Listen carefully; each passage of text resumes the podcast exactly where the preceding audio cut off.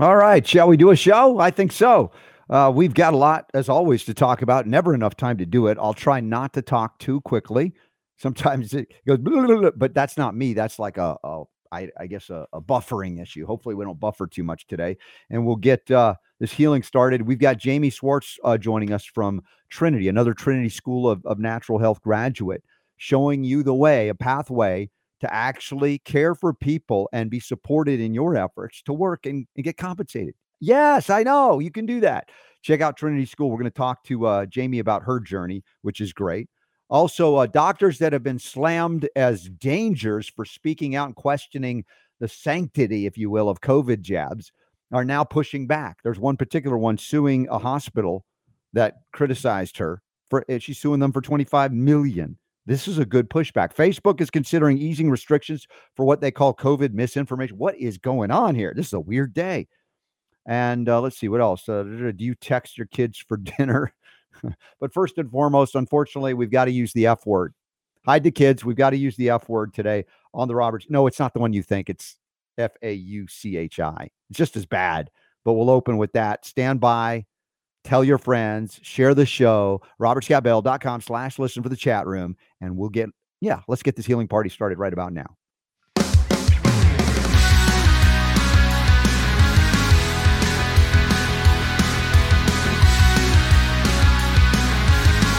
The Robert Scott the Bell Robert Show. Scott Bell Show.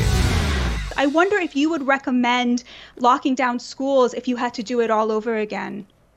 Well, you know, again, it's uh, first of all, I didn't recommend locking anything down. You're you, you're asking me questions. You're talking about the CDC is the public health agency mm-hmm. that uses their epidemiologists and their science-based approach to make recommendations. It, it was a decision to make a recommendation to the president it wasn't my decision that I could implement.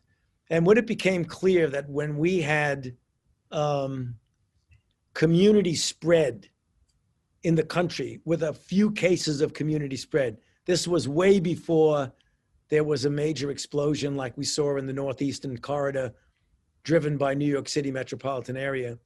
I recommended to the president that we shut the country down. Well, there's uh, Fauci. That how old is he? Like he's in his 70s, right? And he still hasn't taken responsibility for pretty much anything that he has done that people would criticize him or question him about. I didn't, I didn't, I didn't, but I would do this and this and this, and then I'll change what I say the next day. Is there a, a better example for your kids to grow up into responsible adults that again take what responsibility for their actions?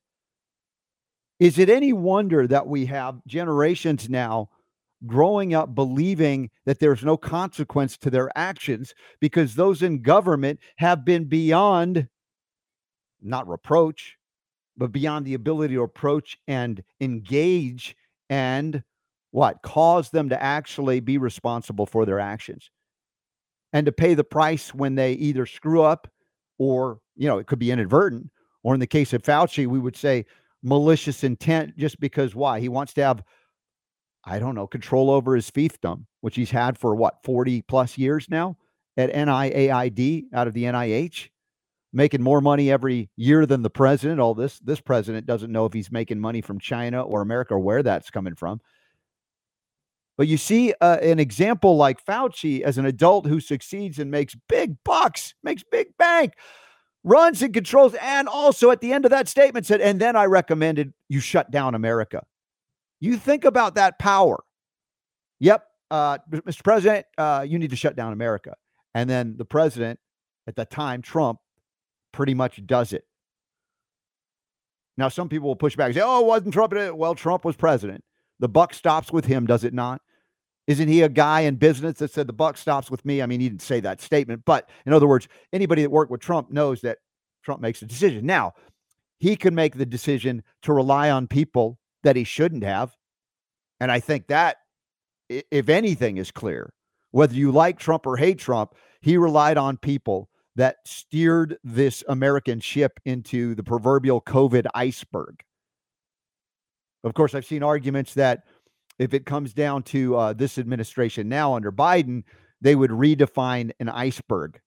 So we're not sure if it's an iceberg because we can't confirm the definition of the, the word iceberg, or we'll change it to mean something else. So it really isn't that, right? The way they're describing what a recession is or isn't, or what a woman is or isn't, or is there even such a thing as a woman?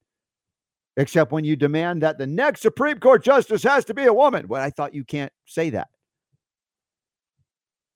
And we, I come to this conclusion that one of the most efficient means by which you can defeat a population that is even irate, angry, and upset, that would normally then direct its actions to achieve something better, something different, could be kept in such a state of confusion that they don't know where to direct their actions. Like, you know, the, the old the classic network movie, the network. I'm mad as hell and I'm not going to take it anymore. Okay, that's one step of the starting point to go, all right, what we got now ain't working. We got to figure this thing out and do something different. Yet, if you can't determine your next course of action with that anger that is righteous, in, in fact, and direct that energy somewhere where you can achieve a genuine shift or change that brings, I would say, power back to the people, but power back to you as an individual to determine your life. And, and that includes your economic life your ability to do work, to engage in business, to provide a product or service uh, in the marketplace that they said, nope, shut down. And then we had arguments about what? Do you remember the arguments? They were about uh, who's essential and who's non essential. And we let them get away with that. What are you telling me? I'm non essential? Or, you know, anybody out there? Everything that everyone does is essential, certainly at least to them. But then the government gets to determine essentiality. Who gave them that power? Is that in the Constitution? No. But we're so dizzy with fear. And I, I, know this is a collectivist statement as a nation, right? That that we have let them get away. Them, who's in government, who controls the government, who's pulling their strings. That we don't say, "Hey, you don't have the authority. Not going to comply." That's it. Now there were some shining examples, individuals and you know smaller companies and others that pushed back, that fought back, and that did not comply. But of course, the difficulty to move forward in normal business interactions at a time when you're also having to fight something with unlimited funds to fight you, government, bureaucrats, bureaucracies, health departments, governors. It's an untenable situation. So you say, well, what do I do with this anger then, Robert? What do I do? And some people might say, well, being angry, that's not that's not a good thing.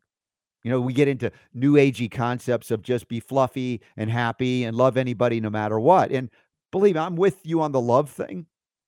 We talk about vitamin L here all the time and the divinity of unconditional love. But that's different. That's different than, oh, you must love the people who are capturing and enslaving you, who are driving you to bankruptcy, to abject hunger and poverty. That's not the kind of, oh, I love you kind of thing where you actually engage. It's like, I can't be angry with you because I love you. That is so far from correct. That is so wrong. In fact, that's a deception. You know, if people ascribe to that kind of new age airy fairy, I love everyone. Again, from a divine unconditional perspective, yes. But when it comes to engaging in your ability to do that which you have a birthright to do, I recognize we have people from all over the world listening and watching this show. And some of you are in countries that are still in various degrees of lockdown, shutdown, and masking. And maybe California is one of them, and New York would be another. But in this country where this show originates, at least the foundations were set up to where we could push back and push back on a government that cannot ultimately win on the proclamation that rights are ours by virtue of gifts that are given to us by the government, by government proclamation, or even enshrined in something like the Bill of Rights, which for anybody that is under the impression that the Bill of Rights granted us even one right, much less 10, you're reading it wrong. You don't know the history. And those so called uh, first 10 amendments to the Constitution don't grant us a single right, one single right. It doesn't grant us the right of speech. It doesn't grant us the right of assembly. It doesn't grant us the right to petition for redress of grievances. It doesn't grant us the right to worship as we see fit. It acknowledges that those rights preceded government and that they come from a creator. And you, you may have a perception of a creator that's different from someone else, but God, for lack of a better way to say it at this point. Everybody's got their visual name, whatever. Uh, this is not about arguing dogma or belief systems within any one religion. An acknowledgement that here in the, in the United States, this is why people strive to be here. This is what the shining city on a hill means. There was a divine connection. There was an acknowledgement of our divinity from the get go. And we find that our neighbors to the north, those of you listening and watching in Canada, the government there, like Trudeau and others, they don't perceive that your rights come from a creator. You you are created of, of government there. You don't have a natural right. Natural rights don't exist according to, well, I guess you go to the charters of rights and freedom. Maybe you can push back on me in Canada, but look at what happened under COVID and tell me that they were basing it on what you consider a charter of rights and freedoms. Now, I hope and pray that you can find that that it is there, but I don't know of any other government on the face of the earth that was established ordained and established to what defend the rights of the individual. That is unprecedented in the history of recorded history of governments. Now, we've fallen far from that ideal in America as we're scratching and clawing our way back. And as I said, we've got this anger associated with this opening statement by Fauci. And there's even more that's going to make it even worse in a moment. I say worse, but if you hear what this guy is saying, making it up as he goes along and getting away with it. At least perception is getting away. Certainly, I don't think there's any criminal sanctions going up against Fauci at the moment. The theory is that if the Republicans take over the Senate and the House, that they can go after Fauci. But you still got, you know, a, a so-called Democrat president, and this is part of the Hegelian dialectic, the divide as well that divide and conquer, conquer all of us. I'd like to say that it'll be different this time, but I'm not delusional. We've seen enough of this before to say, I can't count on it. It'd be nice, but I can't count on it. So, what can I count on? What can you count on?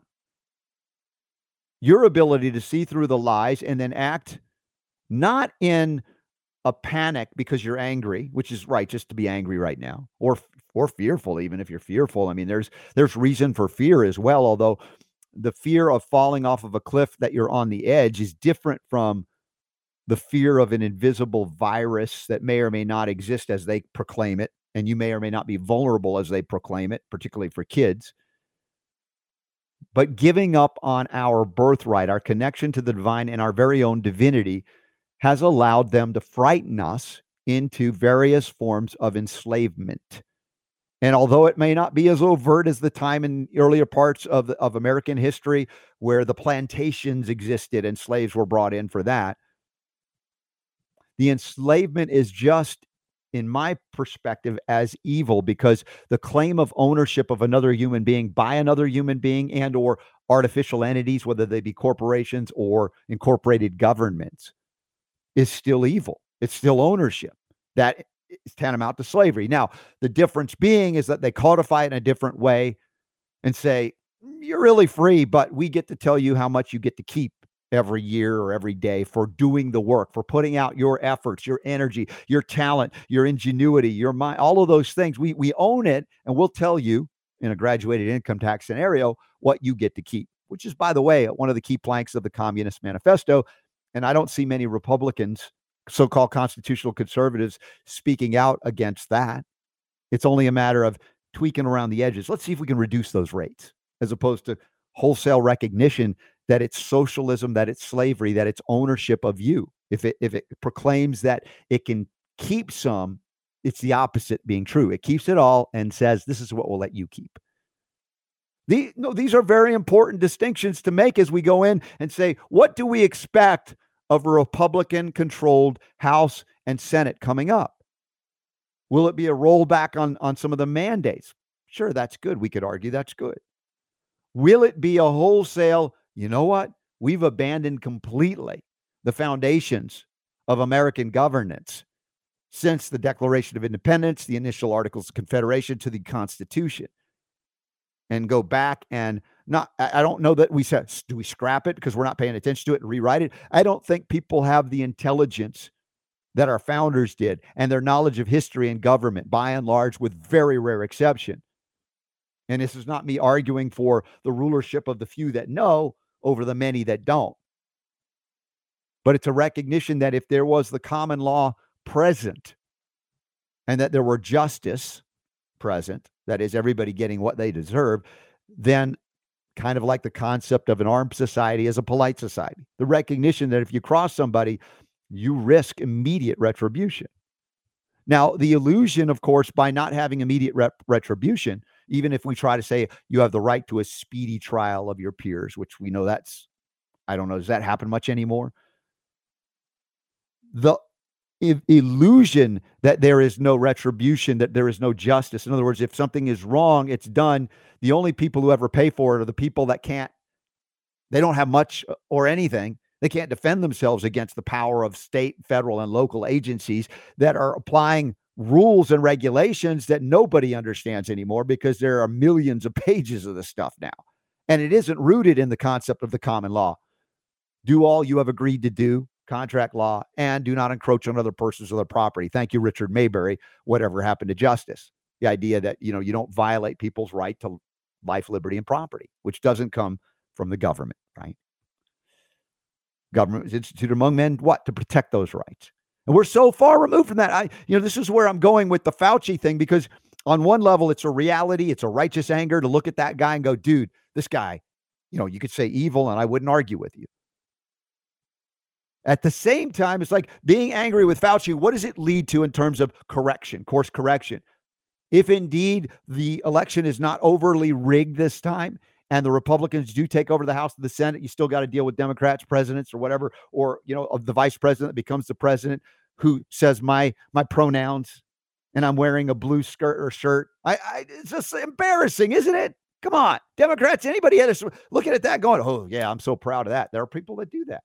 It's just um, it just if you've seen this Kamala Harris thing, I don't know if Super Donna you've seen that, but good lord, it's embarrassing. It is so embarrassing. And when she speaks, she utters words that mean nothing, that repeat sentences that you're like, that, I say that again. I saw a video this morning. It must be the one you're talking about. Where she's sitting there and she's like welcoming a bunch of people there, and she's like, They're you know, all in masks. I am the vice president. They're all in masks. Yes. My pro- oh man, well, I don't know what's going yeah. on with my camera today, but uh, yeah, you're freezing up. Yeah, and then she's like, uh, my my preferred pronouns are she, her, and I'm yeah. wearing a blue suit, and I was yeah, just like, like, are, are we talking to a to romper room here? well, here's what I here's here's what I didn't understand. I mean, I understand the whole pronoun thing. Yeah. But why did she have to say she was wearing a blue suit? What what is that about? Well, it's a good question. I, yeah, I'm wearing a blue suit. No kidding. We can see. It's, it's not about like was, not having anything to say because when she says stuff, she repeats it in different ways and ends up saying nothing.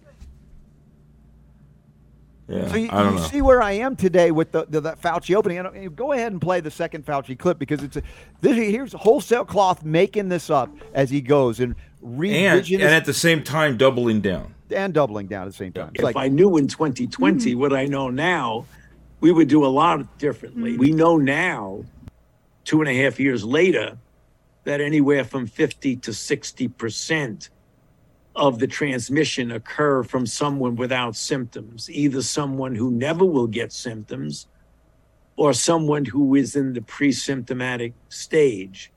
Had we known that then, the insidious nature of spread in the community would have been much more of an alarm and there would have been much, much more stringent uh, restrictions in the sense of very, very heavy, encouraging people to wear masks, physical distancing, or what have you. This guy is is is just one delusion shy of just I don't know flying straight to hell. He doubled down on it would have been more stringent, more mask mandates, and despite the fact that all of the evidence shows that you can't filter out something as small well, as your proclaimed virus or spike protein with uh, you know, a, a, mosquito net with uh, holes as big as a, a, buffalo. You know. What I what I'm I'm thinking about, and I look, I understand the whole, you know, what it is that you're saying about uh, asymptomatic transmission and stuff like that. Although, understand it, what are you going to say about it? Then? Although I know you and I had kind of some differences of opinion, yeah, throughout this thing when it came to mm-hmm. COVID, which I believe I got, by the way, and I got the nasty one. Mm-hmm. Of, right, you know, how come I couldn't have gotten the Omicron? You know, God dang, I had to yeah, get the I had to get the were, Delta. Yeah. But in any case, um, in my opinion, because you know, in the beginning when this whole thing started, they were trying to, to come up with numbers. Remember that? Yeah. Oh well, you know, the mortality rate is blah blah blah blah blah, and I was just like, you're full of crap. Mhm. There is no way you could even know what the mortality rate is because you don't know how many people are even infected at this point. And the point that I made was that you know I, in my opinion, I think I was proven right, uh, is that there were way more people that had gotten affected than they they knew. The only way the only way they could come up with numbers was by these tests that they had, right? Right, right. So we we had ten thousand tests, and we te- tested ten thousand people, and we showed this many people uh, are are have been infected. But it's like the only way you know is by the number of tests that you give. There are just millions of people in this country, and if people are were asymptomatic, there's no way you would know that they had it because they aren't going to get tested. Why would they get tested, right? I wasn't sick. I'm not going to get tested, right? So in any case, for him to say that, well, you know, if I knew then what I know now, it would have been very stringent restrictions. And I'm thinking, what more would you have done? Mm-hmm. I mean, think about it. You locked down the entire country. Yeah. What I mean, honestly, would he You- imprison us in our houses? Is that where he was going with this? You, you refused service to people if they weren't wearing a mask. You forced people to do this stuff. What more stringent? I mean, what would you have done? Tanks in the streets? Police on every corner? Yeah. You almost did that. In some places, it was almost like that. You know, you had people fighting people. Uh, you know, uh, in the, on the subway because they weren't wearing a mask or they were. You know, it's it was. eh, What would you mean more stringent? What what would that have looked like exactly? Well, I, I'm coming back onto the uh, asymptomatic transmission. On what I know because you're that? boring. Go ahead. I know it's boring, but it's still I think it's a critically important part of the lies that he's du- even doubling down on, and then he'll deny he said that one day. You know that Yeah. that's that's his mo. And, and so I I came back to you know all the things that I I didn't plan to share today, as in the opening, it's it kind of stimulated this thought in me, is like people look at this and go, there is no justice. Tell me you haven't thought about that super deep, right? You look No. at the government and the people and what they do and what they get away with, and you say there is no justice. Yeah. You know, I, I I don't know about you, but you know, um, you know, I think about people like George Carlin when we talk about this kind of stuff. Yeah. I think the, a lot of people have become desensitized to it. You know, it's just, that's just how it is. There is no, yeah, there is no justice. You know, it's, it's government. It's corrupt. Uh, they're going to do what they're going to do. They always get away with it, with very rare exception. Um, and so, what do you do? You know, why do you think there are so many people when they do these surveys that don't trust government? Period. They don't trust con- Congress has is a lower rating than axe murderers. You know, as far as uh, uh, Well, and if uh, you don't trust them, are you a domestic terrorist? Are you smart? Are you intelligent? Are you are you critically thinking? or do you get locked out of your Twitter account? Right? oh, exactly. Did you see that? They locked me out for six hours after announcing that Jeffrey Jackson would be on the show the other day. Or whatever. like- Who knows what it was about? I, I looked at the the headline. No, it, you know, all they said it was like you violated whatever for bit COVID misinformation. spreading misinformation. But Yeah. all we did was announce the discussion topics. That was the tweet. Here are the Uh, discussion. you know, the one that I think that they may have zeroed in on was one of the things was vax related deaths. you can't Vax related deaths. Now, is it COVID misinformation to say that people have died? No, it's not. It's it's absolutely correct. Yeah. but it's it's not information they would like. It's not the narrative that they would like. Now we have a story later on in the show today talking about Facebook maybe backing down on the attacks on so-called misinformation or misinformation agents. I'm like, what is going on? It's a weird day. The same time as Fauci stimulates us to anger, perhaps we go, all right, how do we direct it? And that I don't have an answer for that for each and every one of you because I think it's different for each of us. And I know that wasn't the poll question of the day in the newsletter. By the way, if you don't get the Robert Scott Bell Show newsletter, send, I'm sorry, I'm going to say it right. XRSB 2228. My initials, RSB to 22828, and you'll be plugged into the health, freedom, and healing uh, information like nowhere else. There it is. Text 228 22, I'm sorry, text RSB to 22828. I'll get it one day. It Takes me a while. Uh, and then you'll be plugged into that.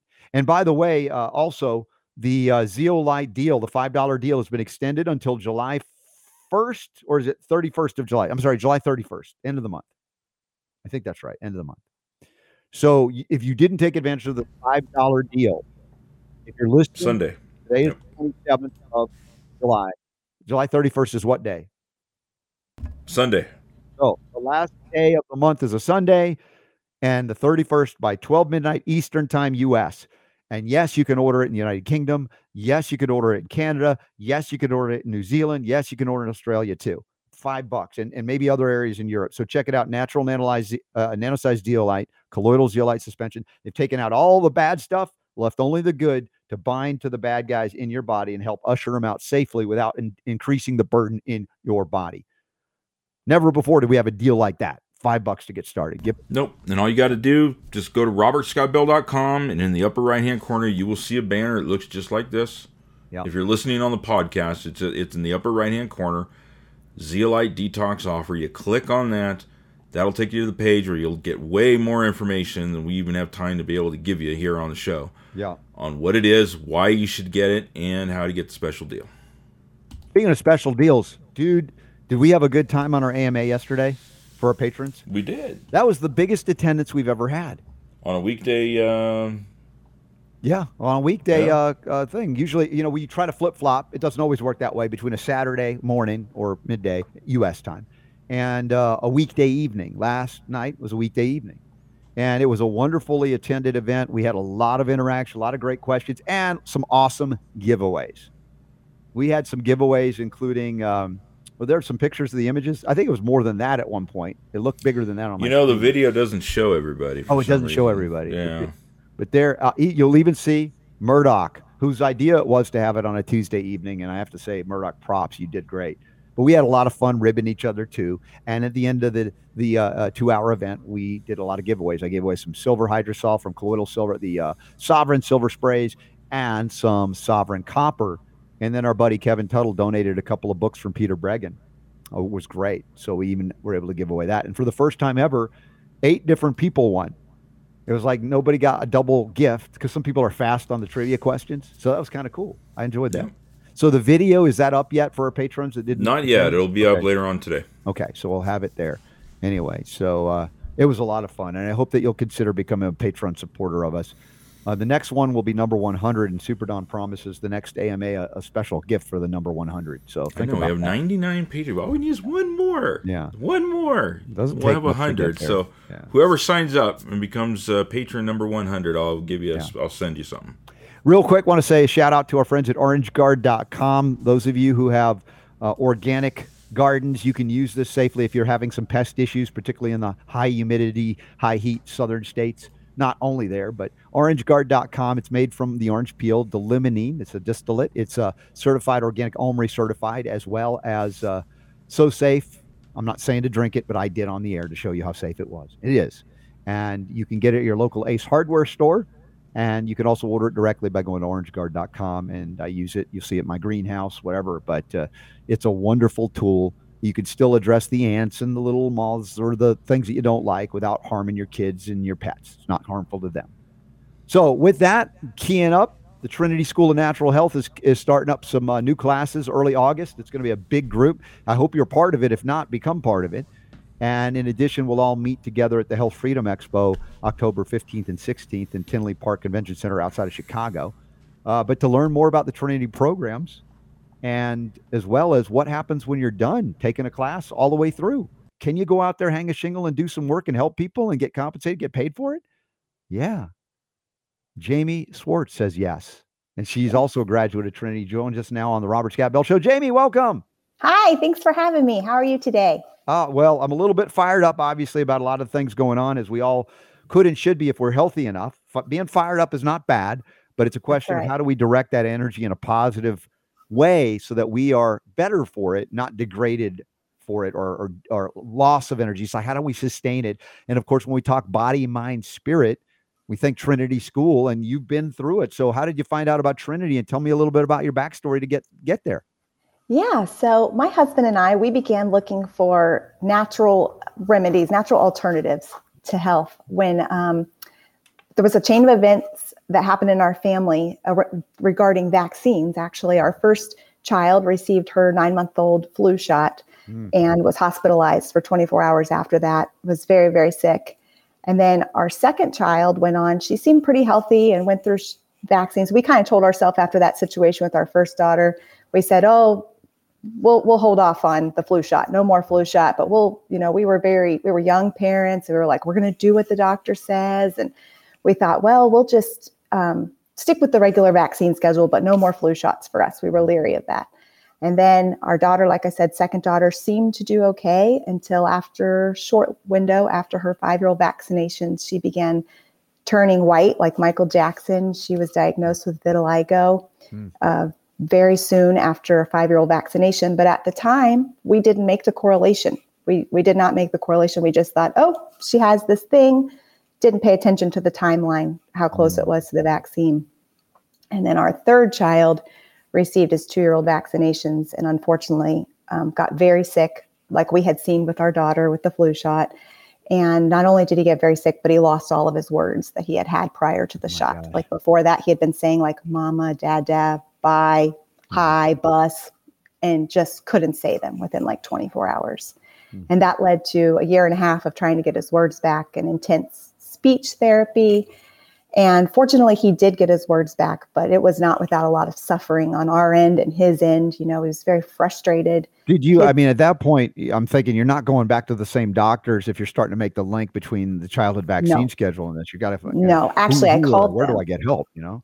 Right. So I called the doctor back and I said, you know, he's he's running a fever. He's like not really super responsive. Like his breathing's okay, but he's not super responsive. And they're like, just watch him through the night. He'll probably be okay. At that point, honestly, what was going through my mind was I was scared to even go back to that doctor to get them to even help me with what they had essentially done to him. Yeah.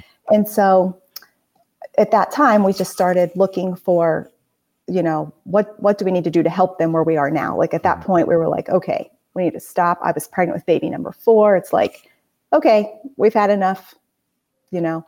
And so what we started looking into vaccine injury, that's when we realized autoimmunity. And that's when we started putting the timeline together on our second daughter. So here we had mm. three children who had all had different reactions. Yeah. Um, and so, um, fortunately, our son's words all came back within like a year and a half. And that was good, but I was still on the hunt. How was I going to mm. help my daughter who had autoimmunity? And uh, like you said, I didn't even, I had been to all these doctors. I was searching. Mm-hmm. And um, every dermatologist I took her to was like, offering us all these immunosuppressive things. And I didn't know a whole lot at the time, but that just that didn't set well with me. So Jamie, you're you're relating this story that so many parents have related and have gone through. You're not alone in this clearly, and you know that. Uh, you know, I'm mm-hmm. going to be speaking at the Autism One conference because of all the families that had vaccine injured children. Particularly, it ramped up at the time in the 1990s after the 1986 Act that was passed uh, under the Reagan administration at that time to eliminate liability for manufacturers that produce these products that are then soft mandated into existence. You don't know you can't, you know, you don't know you could say no, But according to the doctors, the school system. They don't tell you all the options you have, even though we've lost some of those options in certain states. But your background, there's nothing in your background that you've related to me that was healthcare, you know, healing, natural or otherwise, other than you went to doctors like most of us did growing up. We didn't know any better. Those were the mm-hmm. authorities. If they said it, we believed it and we did it. And so this yep. is the the harsh wake up through our children, if if you will, the injuries to these children that would then lead to not only searching out other, uh, let's say, mechanisms of recovery, but also different viewpoints of health and healing. Completely a different paradigm. And maybe at a certain point, did you come across Trinity School? Yeah. So I had what I like to call the divine appointment I was at a homeschool convention and I met a lady who was a natural herbalist. And um, she was selling creams and salves and all these things. And of course, you know, I'm still in that mindset of like, what can I put on this to make it go away? Like, I'm thinking, I'm not thinking inner health, I'm thinking outside. What can I put on to suppress this issue? So I was talking to her and she said, have you ever heard of Trinity School of Natural Health? And I said, no, I haven't. And so she was telling me about it. And I went home and I looked them up. And that was on Saturday. And on Tuesday, my husband and I were in Norfolk, Virginia with all four of our kids in a hotel room. Mm. And he was a trooper. He hung out with the kids for the week while I went to all these classes and I did 63 in class hours with Trinity at my first live Trinity event. Mm. And it was a complete game changer in our household. And I have been so grateful ever since. So, you coming from like we would say, no basic like I'm a healthcare person already. I'm a nurse. I'm a doctor. Th- nothing like that, herbalist or anything. You jump into the Trinity coursework, and Yep. did you feel overwhelmed, or was it a good experience where you know even though you didn't have a lot of that history, you were like you were helped to get started? Because I know there are a lot of people out there in this audience even that say, you know, I don't really have much of a background, but I have this inclination. I really want to help. I want to do this for my own family, myself, and maybe even do it for others, and and actually change my career path. Yeah. So I, I had no no background in it. Um, I had done very little research myself. I had heard about gut health a little bit. I kind of knew about the gut brain connection, but other than that, I just jumped into it. And Trinity was wonderful. They made it very understandable. They broke it all down. Um, their staff is great. They're they're like family when you're going to school there, and they're like family when you leave. They want to see their graduates succeed. I really can't thank them enough for what they've done for us. Well, and the short version of this much longer story, and we've got more time to talk about it, is that you now have your own natural health practice. It's called Simplistic Holistics. We have it linked up. I think it's on Facebook. I don't know if you have a separate website or not, but you're board certified holistic health practitioner. Um, the programs you went through, uh, did you only go through one at Trinity, the whole thing uh, along intense? Did you do a, a number Nope. of them? Which ones you did? I've done three. I've done the CNHP, the Certified Natural Health Practitioner. Mhm. I finished that one, went on to do the naturopathic doctor, traditional naturopathic doctor back when they had that program. And then I finished the Certified Nutritional Consultant most recently. That is so awesome. I, again, folks, I, I think Jamie is a living example of if you've lived, lived your whole, and here is that, yeah, you'll see it if you're watching on screen, Simplistic Holistics, Jamie Swartz, traditional naturopath. This is not an allopathic naturopath. This is not someone who does drugs and surgery and injections. This is about body, mind, spirit. And to see what Jamie has accomplished, and of course, motivated a lot by, you know, the, the things that we could, some would say tragedies, depending on the severity of it, but it's all you know, oh, it's not pleasant. You know, when these kids are harmed, we didn't know better. But when we do know better, we must do better. And Jamie, this is again my ins- I'm inspired by you because you began to learn things you didn't know, just as I did in my life, and began to do better. And now you're actually out there helping people. And just from the stake of an economic interface here for people to understand, you're actually out there and people are giving you stuff to help them, right? You're actually bringing things in that support your own family. Is that correct? Yep. That's right. And I, and I know here you talk about simplistic. I'm just being very simplistic about this. I want people to understand that this isn't just about, oh, I'm going to go off, take these courses, and never do anything with it. Now, you have that option with anything in life. But many of you maybe are getting this thing bubbling up and going, I know the healthcare system is a disaster. And I'm not Mhm. going to wait till these doctors and nurses learn the stuff I want to learn. I'm going to go out there and learn it and begin to help. Now, welcome if you are a doctor, if you are a nurse, and we talk about that, you're welcome at Trinity as well. But the point is, there's a wide variety of starting points, and everybody is benefiting by this. And now you're able to help not only your own family, your kids do better, your community where you are locally. I don't know if you're also doing online consults as well, but tell me a little bit about more how you do, how you help people. Yeah, so I do do online consults, and um, sometimes most of my people are in person. I actually rent space in a chiropractor's office, and um, most of her clients, she specializes in um, like pre, uh, like peripartum and postpartum and pregnancy. So that's most of her clients are moms. And so that's where most of my clients come from. They come through her office and they hear about me and then they come and talk to me. They're like, "Hey, what's what's going on with all this natural stuff? I want to know more about this. I want to know how to support my family naturally." Mhm. And so I let them come in and they pick my brain. Well, and and the thing is, they're not looking anymore to say, "Hey, Jamie, are you a medical doctor? Are you a nurse? How do you?" know?" they're like, "I've been down that road, just like you have, Jamie. I want something that will actually help me. I don't Yep. believe or perceive that I have a deficiency of toxic poisons approved by the FDA, and you're not treating disease. I don't want you to treat disease. I want you to help my body to do what it's designed by God to do: body, mind, spirit." And I know that there are people that you might need to hold their hand a little as they're entering in it because they've already been chewed up and spit out by the other side of the profession, if you will, the allopathic side that doesn't look holistically, doesn't really learn about nutrition in their coursework because the Flexner Report of 1910 wiped out any options but drugs. And so more people are waking up to this reality as you did.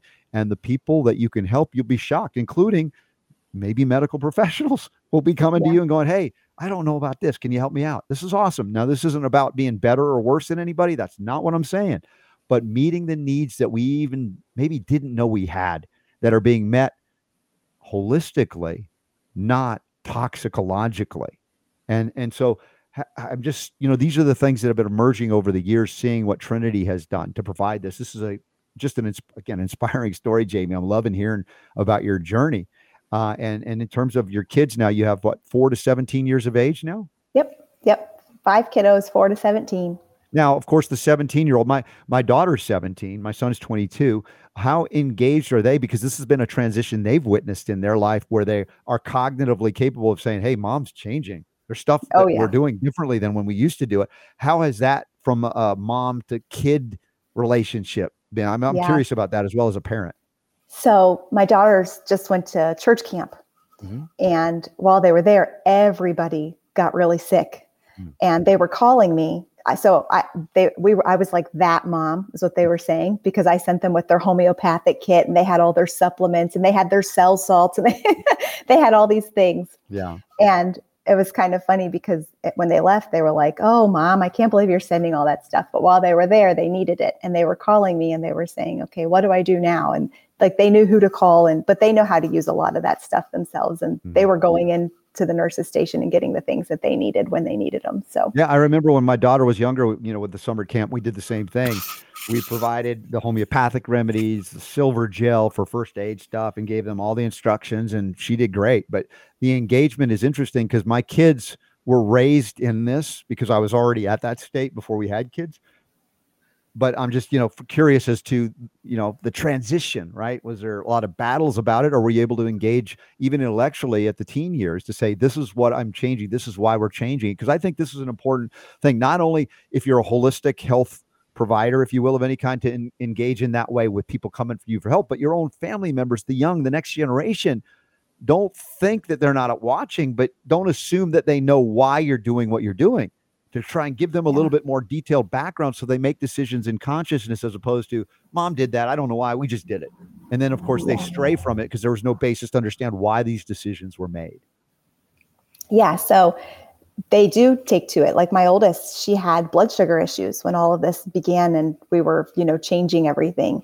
And now she knows. She's like i can't eat like that. I can't eat that junk. When she came home from camp she's like i, I have to eat better. I, I can't eat like that. It makes mm-hmm. me feel bad you know at first we did have a we did have pushback you know they wanted to eat all that junk stuff and mm-hmm. and sometimes it still creeps in and it's like it's a journey right and you're always like reevaluating and reassessing and saying okay mm-hmm. it's time to pull back and pull these things out and you know we need to start over but um, it's kind of like i say like we're like going off into the weeds and we need to like bring it back on on track but they do that and they they realize like i don't feel good and i feel better on this stuff. And, and honestly the number one thing that i thought would be the hardest thing to cut out because we were mm-hmm. pop drinkers before yeah. that was the easiest thing to get rid of. All of our kids they know they don't drink pop. Yeah. It's if not a problem. if you're listening right now and you're in georgia it's coca-cola she talked yeah. about Coke. right? We talked about it. It was Coke. Everything was a Coke. Yes. Or you know, Pepsi, but pop. That's a Midwestern thing. Everybody has yeah. got the English vernacular, American English vernacular. It's different where you grew up. You know, you say pop. I know kind of where you're from. Yeah. Uh, so yeah, I grew up on those sodas as well, and for me, it was an, an addiction. I could feel the cravings even two years out from when I started cleaning my diet up as a young adult and I could feel like this chemical attraction to it, even though now it's like it's repulsive. But I, I, I, get these addictions now. The opportunity you've given for your children, of course, the younger ones, it, it transitioned at earlier age, but to learn about their bodies, to learn that symptoms mean things, and that they come back to that conclusion to say, "Mom, the food, I got to get back to that because she knows there's a relationship. Whereas the average American kid has no earthly idea that what they're yeah. eating matters and that it's impacting on these symptoms and these tummy aches, etc. So they never know because the parents don't know.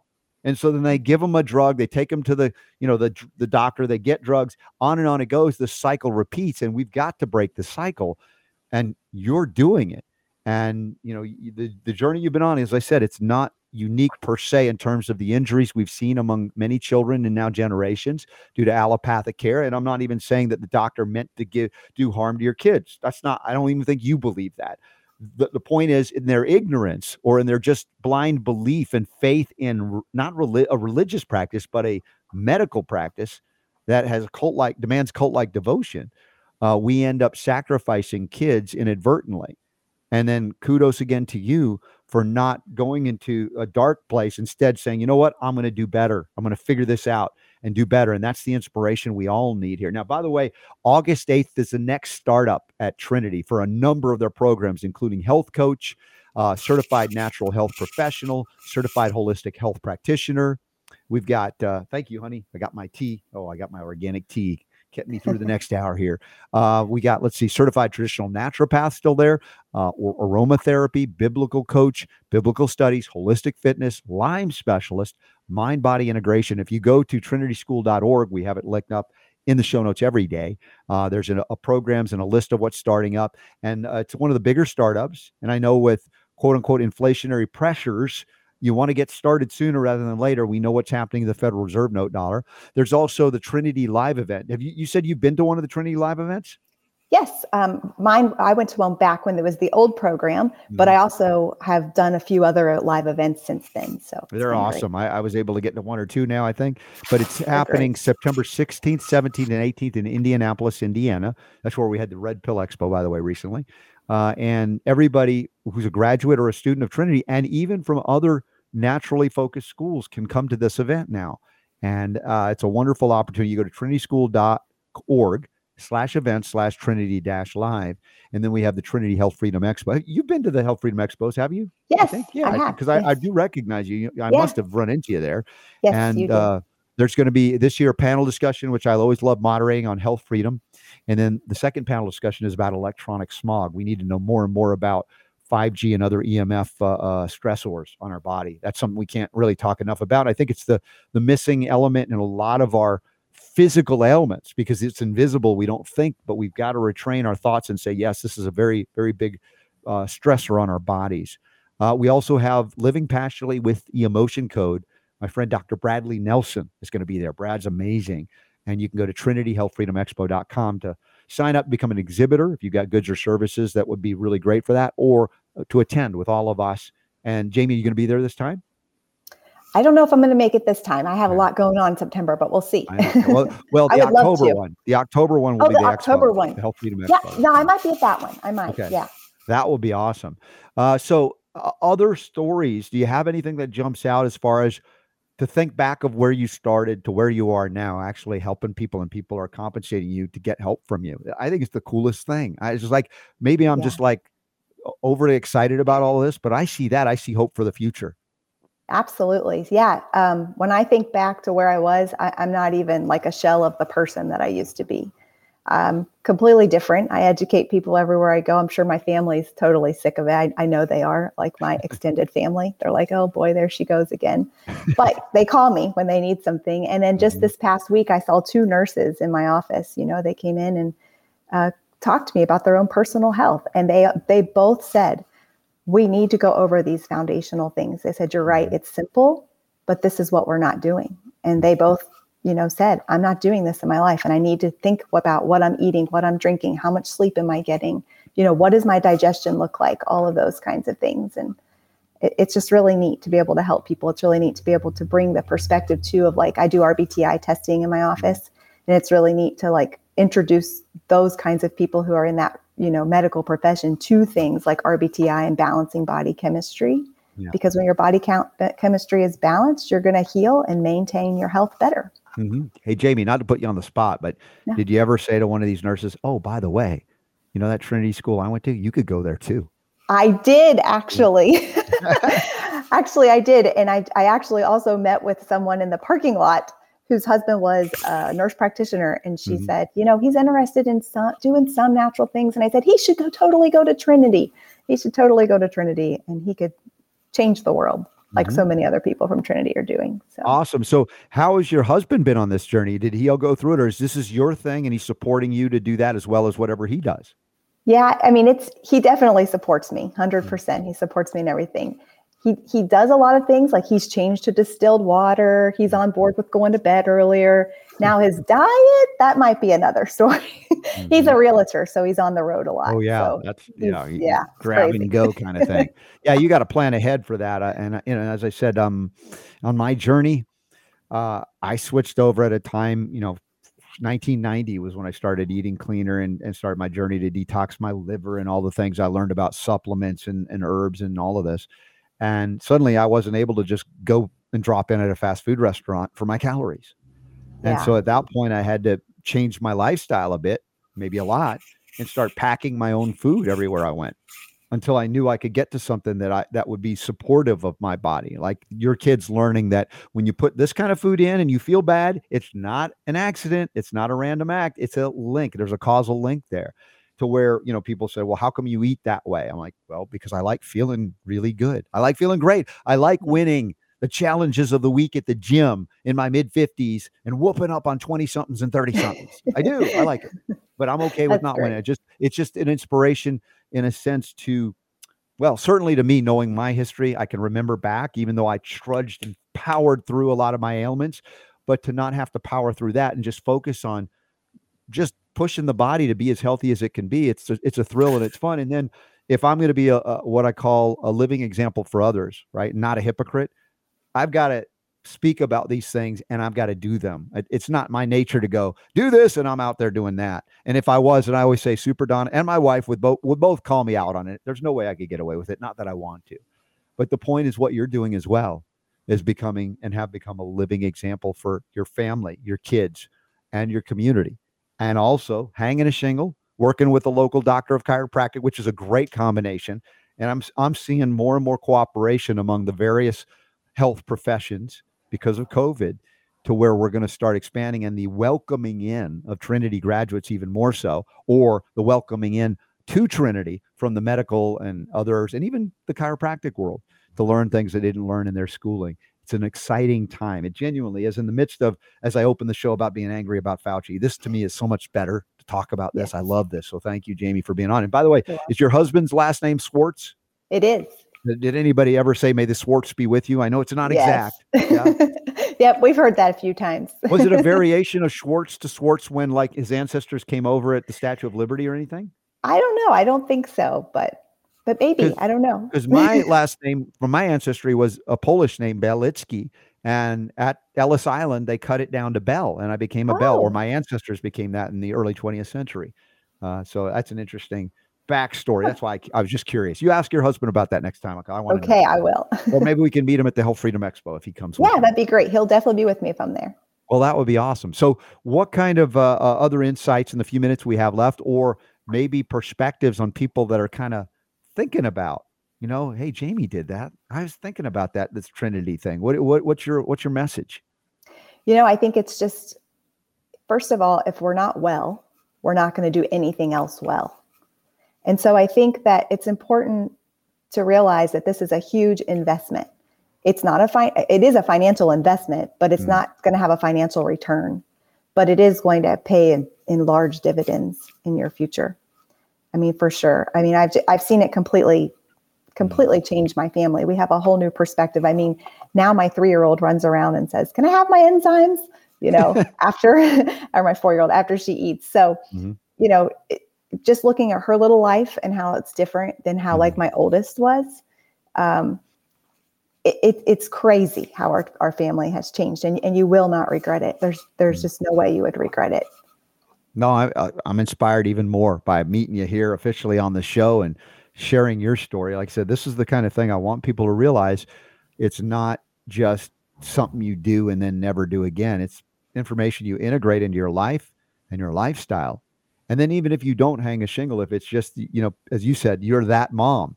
Suddenly now the community moms or the moms from uh, the camp right are calling you and going, "I heard that you know this," and someone so said, and it becomes a word of mouth issue. And you know, I think that in a, in a uh, if we talk about some of the things that we may be facing economically, you know, this is not me predicting it, but just acknowledging there are ebbs and flows to the economy as well. Sometimes it's artificially induced.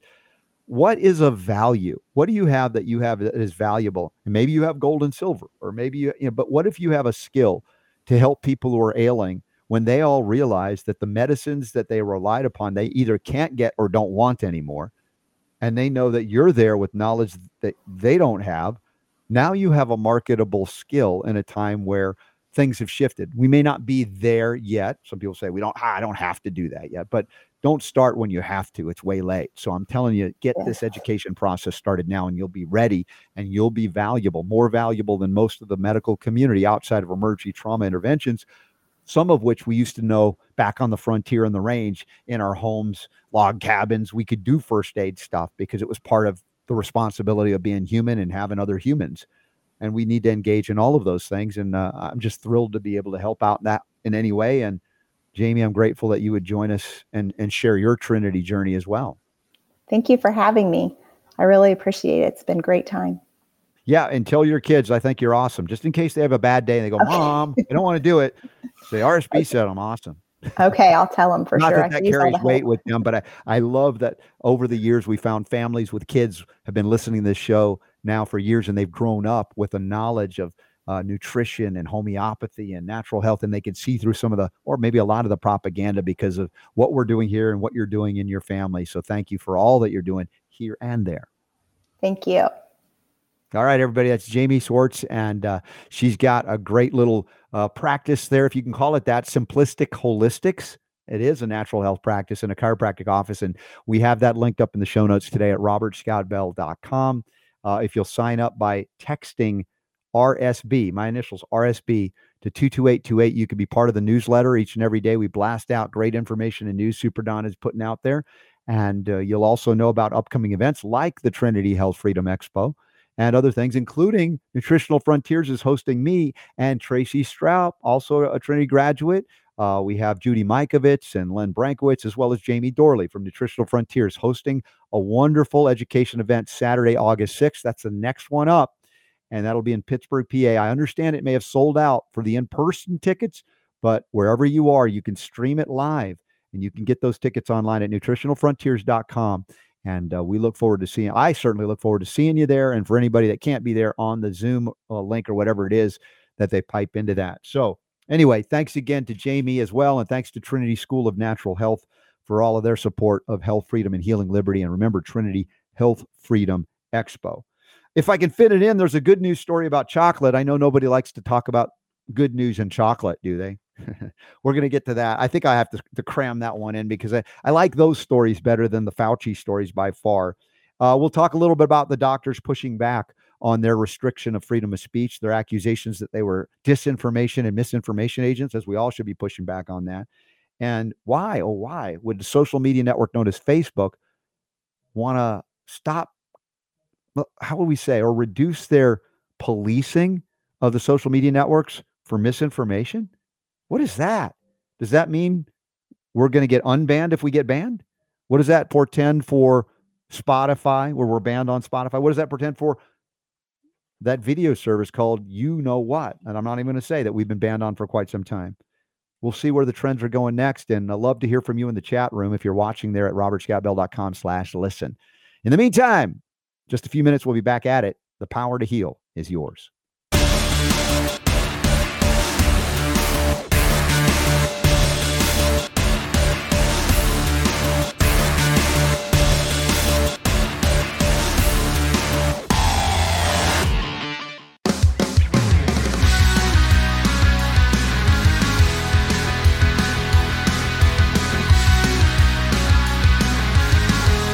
Robert Scott The Bell Robert Show. Scott Bell Show. Well, that was just the healing balm, B A L M, I needed after opening, having to be "Arr," about Fauci and all that stuff. So thank you, uh, Jamie Schwartz, for that. Thank you, Trinity, for uh, connecting us. That was wonderful and a great story of what I've been trying trying to say. I can't say it as well as Jamie did. This is her journey, and this is your journey. Is it leading you down that road to healing? We need more healers. We won't have enough healers, maybe ever.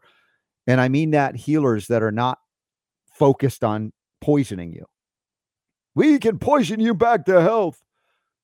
Straight to hell, maybe. I, I honestly, there's a place for those medicines, but very, very limited re- relative to where it is now. We have been corrupted as a culture by believing that we can poison our way back to health. And even if your doctor is the nicest, sweetest person in the world, their training is a handicap on your ability in many cases to actually get well and stay well. They are not trained for that. Now, there are people in the medical professionals, uh, sciences, whatever, that have gone beyond their training to do wonderful things, and we feature those folks here. I'm not antagonistic with them, not at all. I think there's a place for all of it. But the point is in freedom. And in freedom, yeah, there can be even allopathic naturopaths and traditional naturopaths. And we could all get along. It's like, this is my training. This is your training. This is what I do. This is what you do. But again, economic monopolies and the imperative to dominate the marketplace by monopolists, that's not a holistic principle at all. That's an idea that you want to imprison people and restrict people to only one way of doing something. And you even want to restrict those people doing those things, like being doctors, to not innovate, to maintain, let's say, one limited viewpoint that can never shift unless it's shifted from above. And we say, oh, we got a new drug, a new, a new way to poison the population. Now we want you to prescribe that instead of the old way to poison the population because this one's more profitable. Again, in freedom, those systems would collapse of their own weight. But we haven't had a free market for healthcare in this country in a long, long time. And Benjamin Rush, signer of the Declaration of Independence, physician of George Washington, warned us about it. I'm not even going to give his quote, but those of you remember it. But he was prophetic in predicting what, what would happen. And we've we've hit the end of that cycle. I mean, they can keep trying to clamp down through COVID fear and monkeypox fear and then Marburg and whatever. But I think that enough of you are saying no, as evidenced by even the, the latest Kaiser survey, which we referenced yesterday, about 40% instead of 80%. And 40% of parents don't want to get the jab. But in reality, it's probably closer to 80% because it might be now 4% of those youths, really young youths. Remember that? Youths, youths, infants, toddlers as well, uh, six months to five years of age, are getting the jabs, the COVID jabs that there is no deficiency for at any age, by the way, at any age. So let's see where we go this hour. Super Don. I don't think we have any uh, clips and whatever, but uh, just very happy to go to happy places, even though we acknowledge there are places that are not so happy. hopefully, you want to go this, to your happy place? Is yeah, hopefully, th- this is your happy place. This is my. Are, well, I can tell you what is some people's happy place. What is it? What is it? Um, chocolate. Chocolate. Yes, this was a story I didn't get to get to last hour because I was just too intent on being angry. How can you pass up on this headline? And that's the reason why I couldn't. Mm-hmm. I mean, really. Yeah.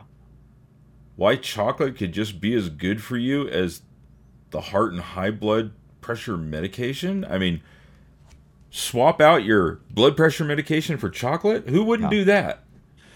Well, they're talking about cocoa flavanols uh, that can lower blood pressure, help with arterial stiffness, that also make blood pressure go up, if you will. Uh, so, I guess it's a question of what form is it? Like the milk chocolate, sugar sweetened kind of chocolate, or is it I don't crumbly. think if you pick up a Snickers, uh, yeah. it's going to help your blood pressure. No. I just want to make sure we delineate that so nobody says, "Hey, Robert and Superdon said I could eat, you know, musketeers just it's the outside of it." for me. Yeah, but they did talk about the the trials that have been done as to they don't know uh, whether the cocoa lowers the blood pressure in already healthy people, but they talk about it being helpful for those that have higher blood pressure. Uh, and uh, it's the specific higher levels of cocoa, C O C O A, that are most mm-hmm. beneficial. Now, that, and then they do acknowledge that a lot of these other chocolate bars contain things that may not be beneficial for that. So I think we have to make a distinction here. Uh, this is out of the University of Surrey. And I'm just trying to see if there's anything unique or interesting about the specific pathways that they're acknowledging here. Because I don't mind chocolate. I mean, it doesn't, for me, it's not like an endorphin rush to eat it, but I'm like, I'm not going to say no. I like it. Uh, let's see. I've heard these sort of things before. Mm-hmm. Um, the question is how how what is the I've never I mean other than the fact that you you can go down to the grocery store and I know they sell these mm-hmm. um, in the regular grocery stores as well as like the you know like the Whole Foods and the Trader Joe's and stuff, but they sell those chocolate bars, the big chocolate bars, and it's like you know it's like seventy percent. 80%, 90%, yeah. and I guess the higher the percentage, the higher the amount of Cacao, I think that the I, I will call it, right? this way. I will call it the medicinal value of chocolate until proven otherwise. I now, when you get into like the really hardcore stuff that's like pure good for you mm-hmm. stuff, it tastes nothing like picking up a Hershey's bar. Yeah, not not the same thing at all. the milk chocolatey goodness of, and of right. course, you know the question of the ingredient quality. I always bring that up. Uh, there are certain compromises in these mass manufacturers, although that's trans- transitioned a lot because you can go into a mainstream grocery store and you'll find certified organic chocolate bars Oh yeah, Everywhere. Totally. in the, in the candy section. everywhere. Yeah. I mean, Yeah. it's not even uncommon anymore to Mhm. find that. So they're all competing for your chocolate dollar, but uh, going for the uh, most uh, medicinal versions of it. Uh, Well, then and that's what happens. also that you also have to consider maybe the moral or ethical dilemma that you can run into in that situation because Mm-hmm. everybody's competing against each other to try and get your dollar. You will have the same company that is selling, uh, you know, nasty GMO crap on on the next aisle. Mhm. Uh, that's also then selling the organic chocolate at the same time. So if all you care about is getting something good for yourself, then great. Mhm. Uh, if you want to not give your dollar to Nestle, Mhm. then you have to be a little bit more particular, I guess, on what Sure. brand that you're you're buying, right? It's kind of like the idea of conflict diamonds in chocolate, right? Are, are, are these what some call fair trade? But there are certain fair trades that are not doing certified organic. And I don't even say that's the best. If you know the, the, the growing practices, it could be equivalent or better, but that takes a little bit of research.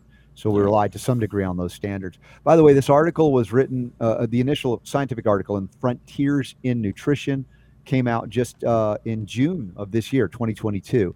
And it says assessing variability in vascular response to cocoa with personal devices, a series of double blind, randomized crossover and N of one trials. So they've actually determined this pretty sound in terms of its scientific, uh, uh, let's say, study design.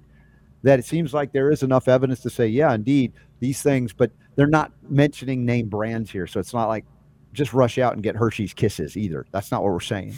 but look into the medicinal side of chocolate. There is legitimacy to it. Yeah, I know. I know. So uh, that's pretty cool. Now, let's see what else we got to cover besides chocolate this hour. Oh, the pushback.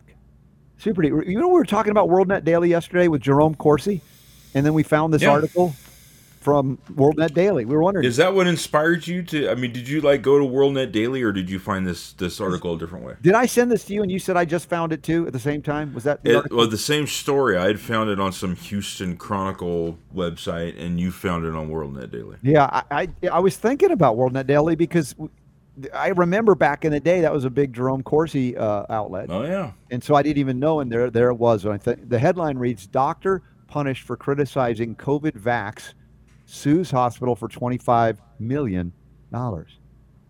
And I can hear Dr. Evil going "Muah," but it, it- it's not. It's the hospitals that are doing "Muah." She's trying to get her reputation back.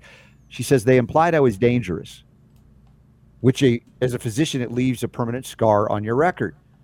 And I think there are a lot of physicians that have done, I believe, the right thing in calling it out, despite the risk to their reputation and or practice ability and license. And they should be pushing back on these hospitals. These hospitals are, you know, just they're multinational conglomerates at this point. There's not really accountability to the patient, much less the doctor. They become employees, and that's also a problem of medicine. Is that doctors are no longer entrepreneurs having their own practice. By and large, they've all been swallowed up, engulfed, to become employees, a cog in the, this system that is so controlled that when Fauci says jump, these hospitals say, "How high do you want us to tell the doctors to jump?" and the nurses too. And then if they don't, then of course they come after you with everything they got to make your life miserable or eliminate you. And so many, maybe tens of thousands, I don't know how many, but many doctors and nurses have been uh, tatered, pilloried uh, by the hospital system. So Dr. Mary Bowden, in her 19 page lawsuit, charges Houston Methodist Hospital, and this one we did cover, uh, the, the charge that they published defamatory statements to news media and social media platforms. She says the way they came after me was unprofessional, unprecedented, against the spirit of bylaws, of their bylaws. And uh, let's see, she resigned from the hospital last November after her privileges were suspended for, speaking out. And she's an ENT doctor, and she says she's done her best treating more than 4,000 COVID 19 patients.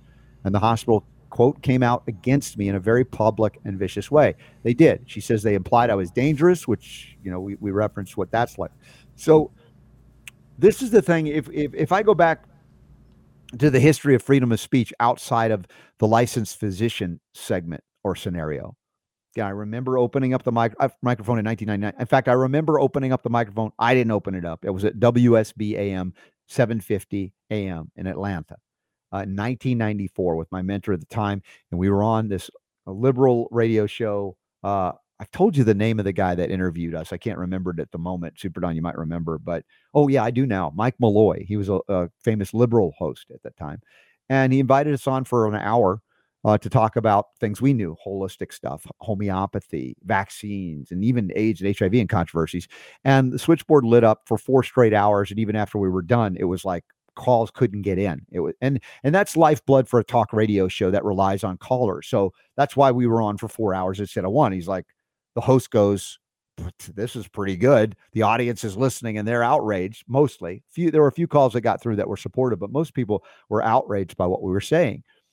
And, and I, I, say this in in fact not because I uh, avoid critique or criticism. I mean, it can hurt if somebody yells at you and ad hominem attacks you if you're not strong in your presence and knowledge of what you know. Uh, but as we know in the 1999 opening of the microphone for Jumpstart Your Health, a radio show in Atlanta initially, that eventually we got syndicated and it was renamed the Robert Scott Bell Show by TRN. Um, there were people uh, from time to time that would call up that were very angry and would attack you in ways like the hospital has attacked this physician. Now, I'm not saying I'm in the same circumstance as a talk radio guy or a homeopath, but it was rather interesting how, uh, you know, we bore the brunt of it people that were in the natural medicine field, herbalists, homeopaths, uh, naturopaths, um, chiropractors, even would be called quacks and not real doctors. And there was little to no recourse in that sense, even if it might harm your reputation somehow. But now that the physician class has woken up, not in a negative way, but in a powerful way, to realize the restrictions on them has always been a form of enslavement through Monopoly Medical Practices Act. They thought they had special privileges, which they did, but with privileges come what? Strings. Privileges are not rights. They're things that are doled out to you by strong central bureaucracies or government, in fact. Monopolies only available via government.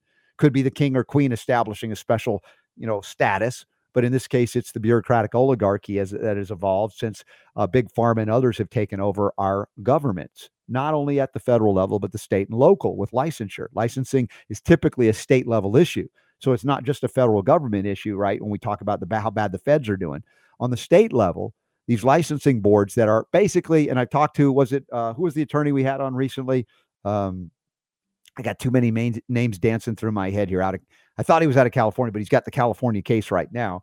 Uh, ja- Jaffe, Rick Jaffe. Okay, I, I, got it myself. Thank you, Super Don. You didn't even have to whisper it in my ear. But he was talking about that these. I was kind of tiptoeing around the issue, going, "Well, they're licensing boards. Are they really the government?" He says, "Yes, they're absolutely the government. They're absolutely extensions of the government. So indeed, they become uh, arbiters of a limitation on speech as well as practice." Because as we find out the threats to the speech of these doctors is very real. And I was saying, you know, I remember some years ago, long ago in early radio years, where I would talk about doctors that were uh, suspended or lost their license for saying things and doing things that the boards didn't like. And I remember getting calls from some doctors or people in that profession going, "You're making that up. That's crazy. That's conspiracy theory." I'm like, "No, it's not. You're you're kind of sheltered." And now the medical profession, if not as a whole, a significant portion of it are realizing the trap that is a license. And so I go, I go there often if I can to say, until we end licensure, we will not have freedom in healing.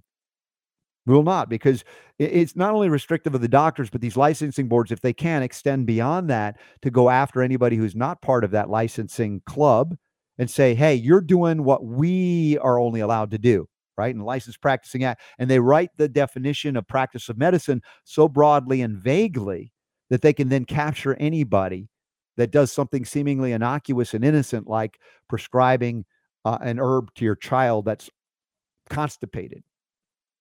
Yeah, or making a dietary suggestion. They say, no, you're practicing license, practicing medicine without license, right? Now, it doesn't always happen that a parent is accused of that, but it's so broad and vague that could happen.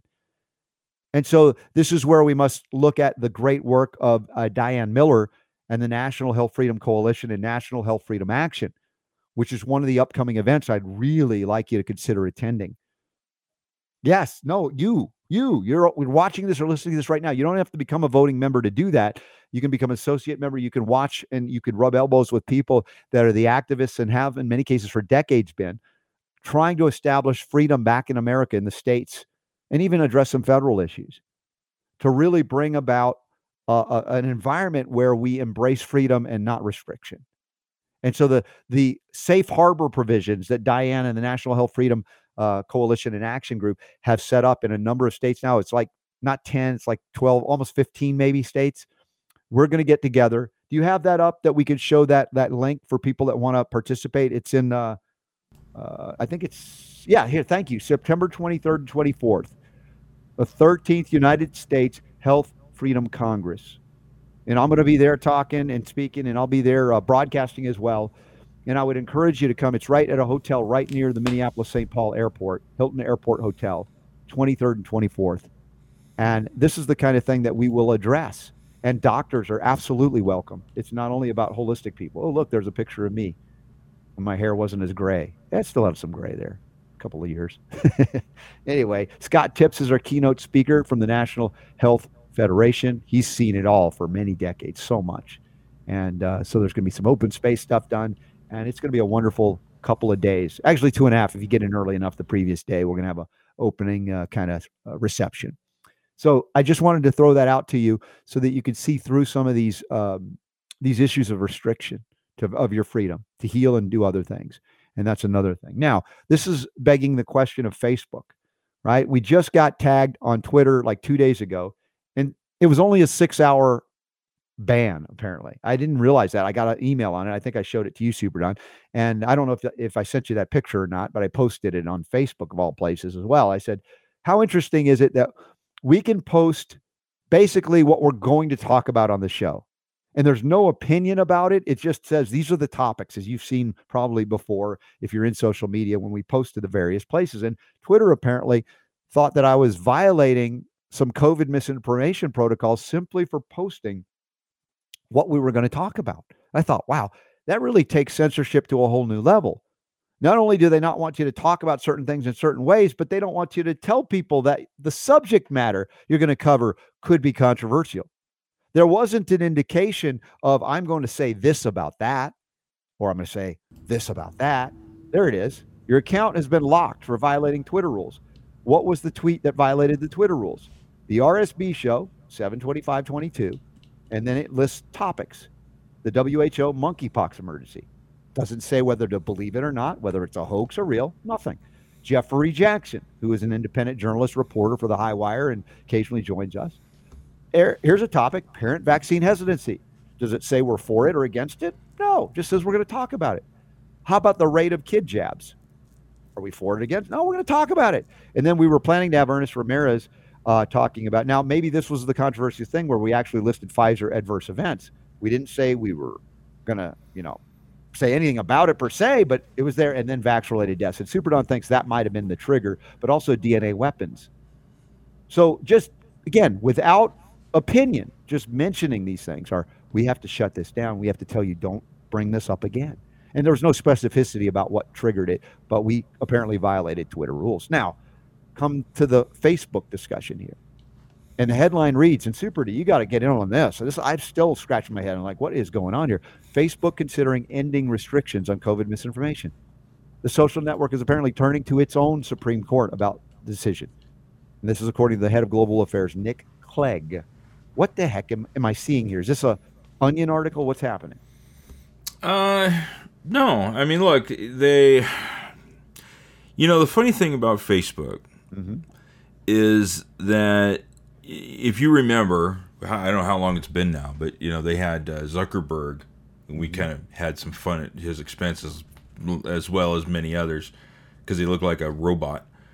he was he was doing these. He had the congressional hearing about you know misinformation and all that stuff, and he was there drinking his water and not blinking, and um, when it came down to them actually enforcing things, they were very wishy washy. You remember that? I mean, there was like this gray area, and they were like, yeah, we're doing stuff, but they kind of weren't really, you know, and they sort of, yeah, let's take our, uh, our account, for example. Mm-hmm. They dinged us a few times, mm-hmm. But then suddenly it was like nothing happened. It was like, you know, they, they, they did, they, they gave us warnings, and yeah. they, boy, they were going to shut us down, and we were at risk of being, delisted and all yeah. that kind of stuff. Uh, but then it just kind of. Then there away. was a monkey pause about it, right? A monkey pause, and and and it, but even then, remember we did get tagged about a little over a month ago and and we were still allowed to post, but they stopped carrying our live stream. Facebook. And yeah, Yeah. so then we And- couldn't we couldn't do for it. 30 days it turned out, and then now we're back on. But we had no idea it was 30 days. No, they didn't. All we knew is we couldn't we couldn't and then all of a sudden one day it started working again. So yeah, So I, you know, I think Facebook has always been in this weird place where they're kind of looking at it and going, "Yeah, you know what? These guys over here are really giving us a hard time and putting a lot of pressure on us mm-hmm. to censor people." yeah, But we know that if we do that, then we're going to lose all these people, which means we're going to lose all the money. You know, we need these people, and so they've, they've kind of a like business played, decision way. Yeah, Exactly. So now I think what they're doing is they're trying to go look. This whole thing's kind of over now. We're going to kind of you know dial things back here as far as our our uh, our rules go. but it, it, I think it's blowing up in their face too because the lawsuit. Remember, like with Twitter and Musk, No. How he like I'm going to buy it and then I'm not, and they're going to sue him, and now he gets discovery on how many of the Twitter bots are bots and not people. It's going to be bad for Twitter, and yet they're still trying to censor us. I think he- here here's some speculation. yeah, and I'm not the only one that's that's speculating on this, but mm-hmm. the the statement from the the the Meta now they're called Meta instead of Facebook, you know, or, you know the, okay. the main company. It's Meta now. am I going to be like accused of a crime for not calling them Meta? the uh, Nick think Nick Clegg, I think his name is. He he made this statement. He says Meta remains committed to combating COVID nineteen misinformation and providing people with reliable information. As the pandemic has evolved, the time is right for us to seek input from the oversight board, which is this thing that they put together.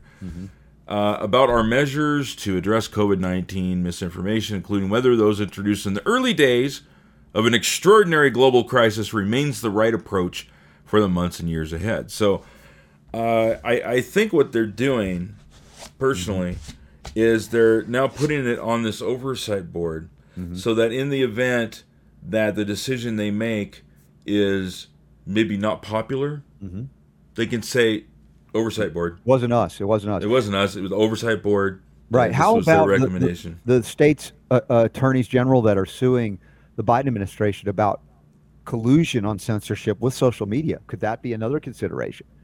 They're getting the heat is coming on. It's like, oh, yeah, they're going to tag us for censoring based on government influence and interference, and maybe we Yeah, well, yeah, you've got these lawsuits. You've got lawsuits like we were just talking about with the doc- doctor that's suing the hospital. Mm-hmm. The censorship blew up in their face. It it backfired, and we called this Mm-hmm. Yeah. months ago, if not years ago now, we did. Uh, that this was what was going to happen, and it did. It created what it did is it created a whole new subculture of people that uh, may that may even have been pro-vaccine, but were anti-censorship that joined in with the people that were being censored. The court of public opinion ruled against all the people that wanted to censor people. So now you know it's now now I think they're trying to dig themselves out of a hole. And in this case, I think Facebook is probably trying to do the same thing. They don't want to be associated with that Yeah. because there's a big backlash for that now. Oh well, see, we'll see where it ends up. But you know, as we say, everybody says, "Well, why don't you do this one? Why don't you do this?" One? Look, I've been posting to Gettr just briefly, and I, there's nothing, nothing happening on Gettr mm. for us. I don't know what the secret is. We're doing. Cindy in the chat room makes a good point too, and this is something Yeah. we need to think about. Uh, you got the midterms coming up, Hmm. and so yeah, I mean that is having an effect on people's messages. Even even the Democrats have softened their stance on a lot of things because they know that they're about to get their butts handed to them Yeah. in the midterms and they know which side they need to be on in order to get votes. So it is, yeah, man. I hate I hate elections. It's such a crazy time. It's such a crazy time during elections to to you know all the the debates and the mm-hmm. grandstanding and photo ops and all the phony baloney that goes on with those things. But yeah, it is coming up. And it's going to be interesting to see what happens with that too as it looks right now, it looks like the, the Republicans are, gonna, are going to retake the House. And when that happens, then you've got people like Senator Paul. Have you seen this? He's uh, he's going after Fauci. Oh yeah. See that that's that is an interesting thing because when Fauci was asked, "Am I going to retire?" He says, "No, I'm not. I'm going to stay till the end of the what the uh, Biden term, perhaps. Mm-hmm. But- mhm. What if indeed that the Senate and the House are retaken and they do call hearings and start, you know, subpoenaing Fauci on that? Would he leave earlier? I, I don't know. I mean, that, look, I'm, current, currently, currently, right now, and I think the statement was made today. Mhm. Uh, he's doing the "bring it on" thing. You know, he's like, "Hey, yeah, yeah, he feels a little bit it." invincible because he's been invincible relative to the uh, uh, crimes he's committed within the government bureaucracy, and so he could feel it genuinely. He's deluded, but also his delusion is based on his experience and not totally out of the realm of well, if you were there and got away with everything for decades, you might think no one's coming to get me. Come and try, right? So there could be that illusion into delusion uh, for Fauci at this point. We'll see where Yep. it goes. Uh, but uh, anyway, I, I'm just curious about what you guys are thinking. You have some good insights into the social media network, and, and I was going into that diaspora of social media. As I said, Gettr, which we try. I do a little bit on Instagram. We're trying to do better, Super Don. We've got people trying to help us because that whole thing is it, it long passed us by. You know, generationally, and I just post pictures and here's the show, and like hardly anything interface. Oh yeah. Yeah. Instagram, and now you know, believe it or not, Mhm. we have a TikTok account now.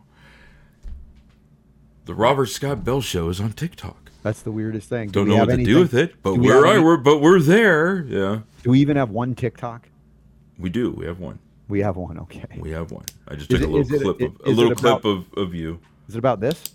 Uh, I don't think so. I think it was some other thing where you were talking about something. Has everybody gotten this yet? Good lord, y'all! Five bucks, five dollars. Get the a colloidal zeolite suspension oral spray. I'm gonna take I'm gonna take four sprays right now. So you show show you this is what it looks like. The bottle.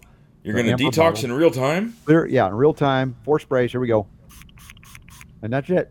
It's oh, water. Oh, man, look at all those heavy metals. Just, just just just pouring out of me. actually, you probably don't really have much. But Well, I've worked very hard for decades now. So I'm anticipating that there won't be as much of an impact in terms of my experience, but I could be wrong as I'm on this.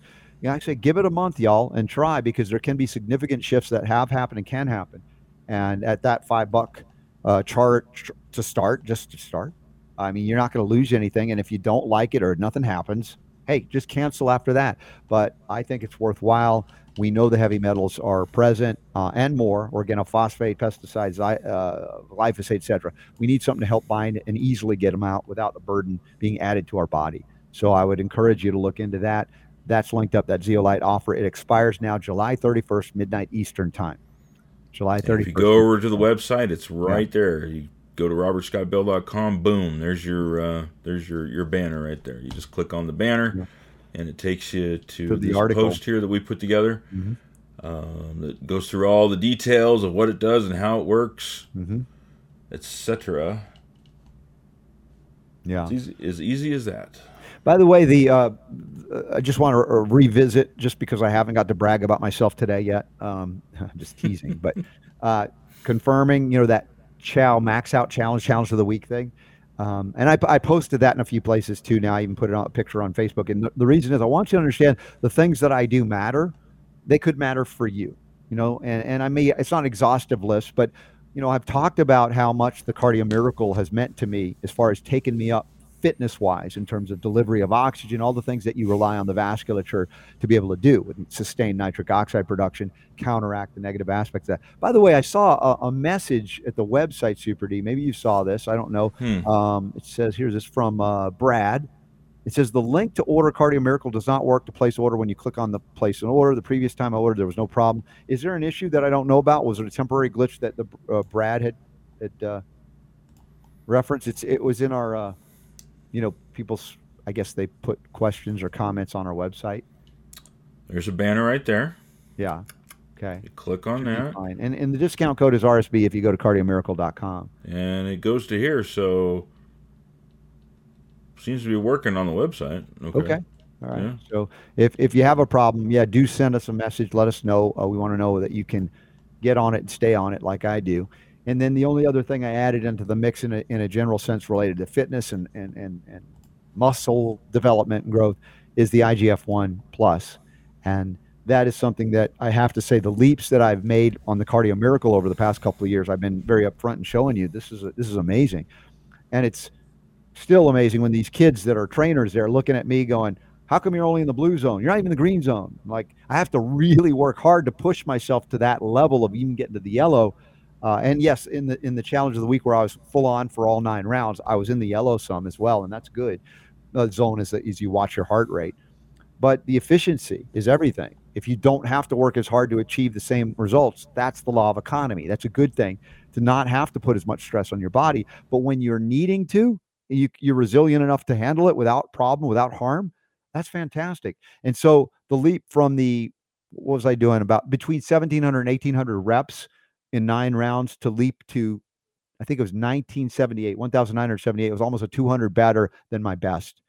In since the last time I did it six months ago, the main thing I did differently was this uh, this IGF one plus stuff. I'm just saying this this is something that I think is a pretty good test of giving me even more strength to do these things that I'm trying to do to achieve that youth. That yeah, we'd love to be youthful in our elder years, you know, and even as my mom, she, you know, struggling with some stuff, but she's been dancing up until, you know, more recently. But the activity is everything at every age. And that's, you know, with Super Don getting out even to garden now, it's already enhancing uh, outlooks and things. And we all have stress, we all have struggles, but finding some place that we can dissipate those things, was, as I talked about as I opened the show, the anger issue that we feel righteous anger against you name it, whether it be the government or otherwise we got to recognize, unlike Fauci, our role in co-creating our reality. And that is, you know, from the localist of local level to it trickles up in a sense to our whole reality because we've tolerated it to some degree. We have gone along with it. We haven't been Rosa Parks in our own right, in our own way to say, no, I'm not going to comply with that. And the question is, as they push forward into more masking and try to come up with smallpox jabs for cowpox, for monkeypox, or anything, uh, or other things for Marburg Ebola. Are we going to fall for it again, or have you now come to the place where you see through it? No matter what kind of scaremongering they go after, you're going to go nope. And of course, this also begs the question of the old "the boy who cried wolf" story. Is there a point at which that because they've lied to you so much that you're concerned that I won't believe them when they're telling the truth? But then again, why would you believe they're ever telling you the truth about something? Or even if they are in their own perce- perspective, with their own perception, their perception is so wildly wrong about the threat itself that even if the threat exists and it's real, they'll never tell you that it doesn't necessarily apply to you because of X, Y, and Z. And that's the kind of thing we point out. I try to point out here all the time that even if they say this is the controversy of is COVID real or not, has it been isolated or not, and I'm willing to engage. I had a great discussion with um, Dr. Stillwagon, I think it was yesterday as well. Uh, that just, you know, we have to have those discussions too. And even if we say it's real, the question is, how real is it for you based on your health status, et cetera? And what do you do to respond to it? And these are always going to be points of controversy, but I always want to be able to engage in discussion about it. Not that I'm right about everything, although most things apparently I am. Uh, Sorry. No, I'm not sorry. I'm not going to apologize for that. But it's born of a lot of hard work and research, etc., where you ha- have have taken or made principle stances. That means stances based on principles that seem to apply somewhat universally. And when they don't seem to apply, that usually can lead us to, if we're open and engaged in discussing with others or experimenting to find out why, it tends to lead us to a deeper understanding of the principle that pre-existed it, that is not necessarily changed, but it's deepened. I don't know if that's even making sense what I'm trying to say here. But if you're not rooted in principles and applying those principles everywhere, then it's just the wind blows a certain direction. You just roll with that, as opposed to saying, How come I knew, for instance, when they came out with that first wave of the COVID and they said, We're, we're validating it by PCR. And then immediately I was like, that was the, the the the the tell, if you will. But I said, "Oh, this is going to be a big scam." The PCR test as it's operated in most cases is completely bogus and inappropriate. James Lyons Weiler says there is a way to use the PCR test appropriately. We need to get him back on and talk about that, of course, and I'm happy to engage there as well. But you have tells when you have a principled stance and they violate those principles and you see it and you're like, oh, well, they're making it up. Or you could say, I'll give them leeway and say, maybe there's something I don't know about that. And we did. We were also going, hey, we still got to learn about this. A lot of mysteries about it but none of them really violated the basic fundamental tenets or principles, even as it went into bizarre new places. We talked about uh, DNA yesterday being packets of instructions to, well, I'm sorry, RNA, particularly RNA, being packets of instruction to DNA to produce certain proteins. And how they are reprogramming your DNA to manifest proteins that are aberrant, aberrant, abhorrent, if you will, and destructive of life and inflammatory, etc., of anything in your body and its functions. And so those things allow me to see through lies much quicker than some, certainly than most doctors, because of their training and their willingness to trust and rely upon so called experts in white lab coats that may have an MD after the name or a PhD. But don't let that be the reason you believe something is said because they have that. They might be right, but it isn't necessarily because they have that. In fact, they're more often wrong because they have that because they've been programmed and they're wearing uh, pharmaceutical horse blinders and they should be parking in mentally handicapped spaces because they are handicapped by their training more often than not, unless they go outside of it and begin to see th- these things. Now, whether it's my show or other shows that are calling into question a lot of the sacred texts of modern medicine, we need to do more of that wherever there are those things that say, we cannot question, you cannot question. Those are the things that most need to be questioned. And I know that's a threat if you have a, a, a really deeply held belief about something and you don't want it questioned. But if you are comfortable with your even faith in something and you're like, yeah, I can engage in it, it's not going to change me because I know where I'm at. But some people can't handle it because their foundation of faith on those things is so shaky that to be challenged even a little bit. And I'm not saying go out there and, and immerse yourself in Satanism. that, that's not what. So if anybody heard that, I'm like, there's probably one or two people out there. What are you saying, Robert? That's not what I'm saying. But I'm saying you can put your faith to the test because it's going to be put to the test whether you not so that you discard the principles, but you strengthen them, those that work and those that don't really work and don't have a foundation in truth or, uh, you know, factual evidence based on your life will fall away and you'll apply a new principle that replaces the one that was, you know, didn't have that foundation you thought it had. But that's life. And it can be uncomfortable from time to time. But if you're strong in your beliefs and perspectives, you you likely won't be swayed from it unless there's obvious evidence that's not working for you to the point where you can break through cognitive dissonance as well. That's another thing. Am I? I'm probably talking to myself now, Super Don. I want you to bring back, bring bring you back in so you can rescue me from myself, so that nobody. Too, well, it's too late. Everybody tuned out of the show anyway. Never mind. Never mind. I know we got some other things to talk about too. So, you still with me, or you're you're snoozing too? What? Yeah, thank you. I know. it somehow ties into many older adults looking beyond conventional medicine for help, but they're not willing to talk to their doctors about it. I thought that was interesting. Mm-hmm. Um, because, because, I mean, look, people using complementary, integrative, whatever word you want to use, or alternative, whatever, mm-hmm. um, is not new. It's not unusual. It's very popular. Yeah. But I I think it, I think the interesting part of that story is that they don't tell their doctor. Mm-hmm. So the question you would ask then is why, and I think that's the interesting conversation. Why would uh, you know even let's just forget you know the survey they did was older people whatever mm-hmm. okay let's let's just assume that you know the majority I here's the question do you mm-hmm. think the younger people do talk to their doctor yeah do they just say hey doc I just want to let you know that I'm using you know, whatever. I don't know. I wonder that. That would be an interesting thing. I'm inclined to think no. Yeah, probably. Not. Especially if it's just a straight up primary care physician, HMO doctor. Uh, chances are people are going to be somewhat reluctant. Now, what would be the reason for that? What do you think if you had to speculate? Why is it the uh, let's go with the older people? Why do they not tell their doctor that they're taking some sort of. Well, they don't want to be berated and lectured, right? They're old, right? I, do I need to be lectured? At the same time, they know the doctors in their programming will probably lecture them and say it doesn't have any science. It's not, but you know these people want to take it.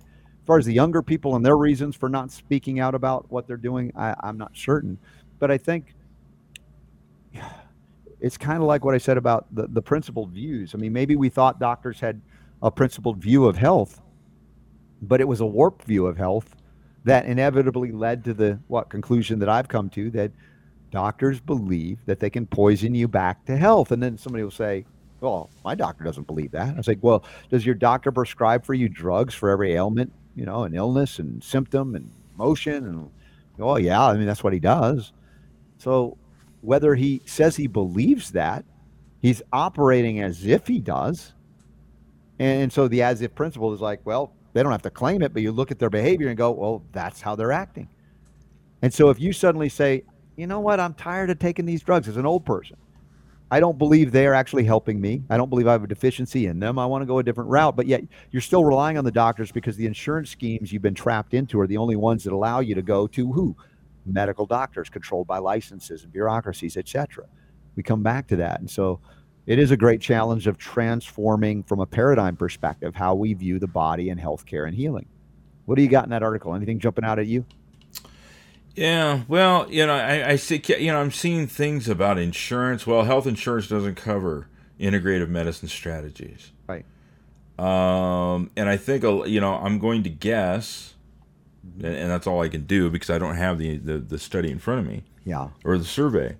But you know, a lot of these older adults, uh, maybe they're relying on that insurance uh, to do what it is they need to have done, and if you go into a doctor and you say, "Look, I don't want to take this metformin anymore. Mm-hmm. You know, I want to take uh, you know chromium or something like that." You know, doc, uh, how would a doc react to that? Some docs would probably react to that and go, "Well, mm-hmm. then you need to find another doctor." Yeah. Uh, you know, I can't help you with that. You know, I don't think that's the right thing to do. And if you do that, uh, then you know you need you're on your own because you're not doing what it is that I think you should do. Sure, so and I, I, guess that's within their purview. It sounds, it sounds like they're being buttheads. Sure. But listen, but, I have heard uh, what you would call holistic doctors take mm-hmm. the same approach. Some of them do. Sure. Where they're gonna be like, look, you know, you came to me. This is what I think you need to do. You're yeah. you're still doing something that I think is the wrong thing to do and stuff like that. I, yeah. I can't help you. You need to go find somebody else. Well, and I I, I don't. You know, it, it seems really harsh and nasty, particularly like let's just say about the pediatric community pediatricians firing families because they won't do the vaccine schedule. And, and I think that it's more of a, a, a pockmark on the doctors themselves in those cases because the entirety of pediatric uh, practice is pretty much getting them in for vaccines and occasionally prescribing antibiotics for children that have quote unquote infections. So it's not an impressive subsector of an allopathic profession that's already problematic. It's an embarrassing thing, in fact, as I've said. You know, even we talked with Dr. Stillwagon yesterday, one of the things we brought up, the hepatitis B shot at birth. And he's like, yeah, I mean, why would you do that at birth? We didn't go into all the reasons, but he said you you can't even produce an antibody before you're six months of age. And even that's arguable in terms of how early that would happen. So the entire basis for a vaccine at, at, at age zero, it's it's absolute nonsense. It's so not scientific that you're like, you should be embarrassed if you're a doctor that thinks that that's legitimate to give a shot below eight, six months. Again, arguably even later than that, but just for the sake of, of discussion here. So if they fire you because you don't want to do the vaccine schedule at all or on, on schedule that they want, be thankful because you're less likely to harm your children from that moment forward. And I would say take your kid to a doctor of chiropractic if kids had chiropractors instead of pediatricians, we wouldn't have the autism epidemic we have today, much less all of the other chronic diseases we see in children. I'm, I'm just saying it right now. And I would say that too about traditional naturopaths. I'm, I'm suspect about saying it fully for allopathic naturopaths because they're drugging and vaccinating too. And unfortunately, a lot of the chiropractic colleges now require vaccinations upon entry. Not all of them, so check your list if you're thinking about becoming a doctor of chiropractic to go to the ones that don't require vaccinations because those are the only ones that I think at this point are really legitimate in honoring their principles too. Uh, so, yeah, but yeah, I agree. Even a holistic practitioner could say, look, this is not going to work out. Just like in any relationship, we have a different uh, perspective or, or principled view of, of the path forward. So I don't think it's a bad thing. I think it's an embarrassing thing for pediatricians that rely solely on vaccines, though. Ah, so let's see what else we got here. Is we've got a few more minutes. Um, Here's eating one. bugs. Here's eating one. Bugs. Eating yeah. bugs. Yeah. Eating bugs. Is it really about saving the planet? Are you hungry? Yeah. Now you think you... about this, Super D, eating bugs. The question is, do you? I think... love this picture, by the way. Yeah, look at all the, the grasshoppers in there and, and, and grubs and stuff. Yummy. And snails, I guess, are bugs. No, they're not the same. Uh, slugs. Uh... They're escargot. But here's what I'm thinking when and if they implement bugs for everybody. It's like bugs for thee and not for me. So your elite ruling overlords, the WEFs of the world, the Klaus anal Schwabs of the world, will not be eating bugs. They'll be eating the steak that you're no longer eating. Let's be honest about Mm. that. The elite ruling class of the communist parties or whatever they are are going to always eat the stuff you want to eat, but they'll make you eat the bugs. That's how this game is played. In the meantime, they've duped our Earth Muffin leftist friends, globalist, communist, uh, socialist friends, into thinking we could save the world if we just ate bugs. Bugs. Yeah. just You And- know, and you uh, do, have I you eaten bugs before? uh, on purpose or accidentally? On purpose. I think I've had a.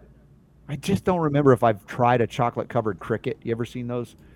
Um, The But- closest I've gotten, if you remember, Mm-hmm. it was that was a little while ago. yeah. We, uh, for a short time, were talking about a protein powder made out of crickets. That's right. I remember that organics brand that uh, It was it with. was yeah. chocolate flavored cricket powder. Yeah.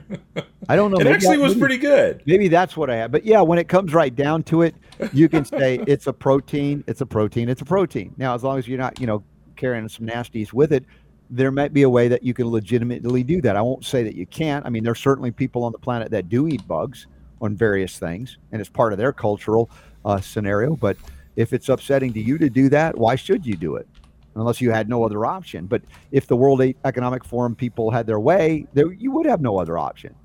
It'd either be Schmeat or uh, bugs. Those are your only options. You can't afford the Schmeat, but you can grub for bugs or whatever. Dig for bugs and eat them. But again, remember, let them eat cake filled with bugs. And of course, those people will eat the cake. Uh, finally, have you ever done this? No, I think your kids are, are, are too grown. Mine, not necessarily. But here's a headline from Study Finds Modern family, six in 10 parents text their kids when dinner is ready instead of yelling.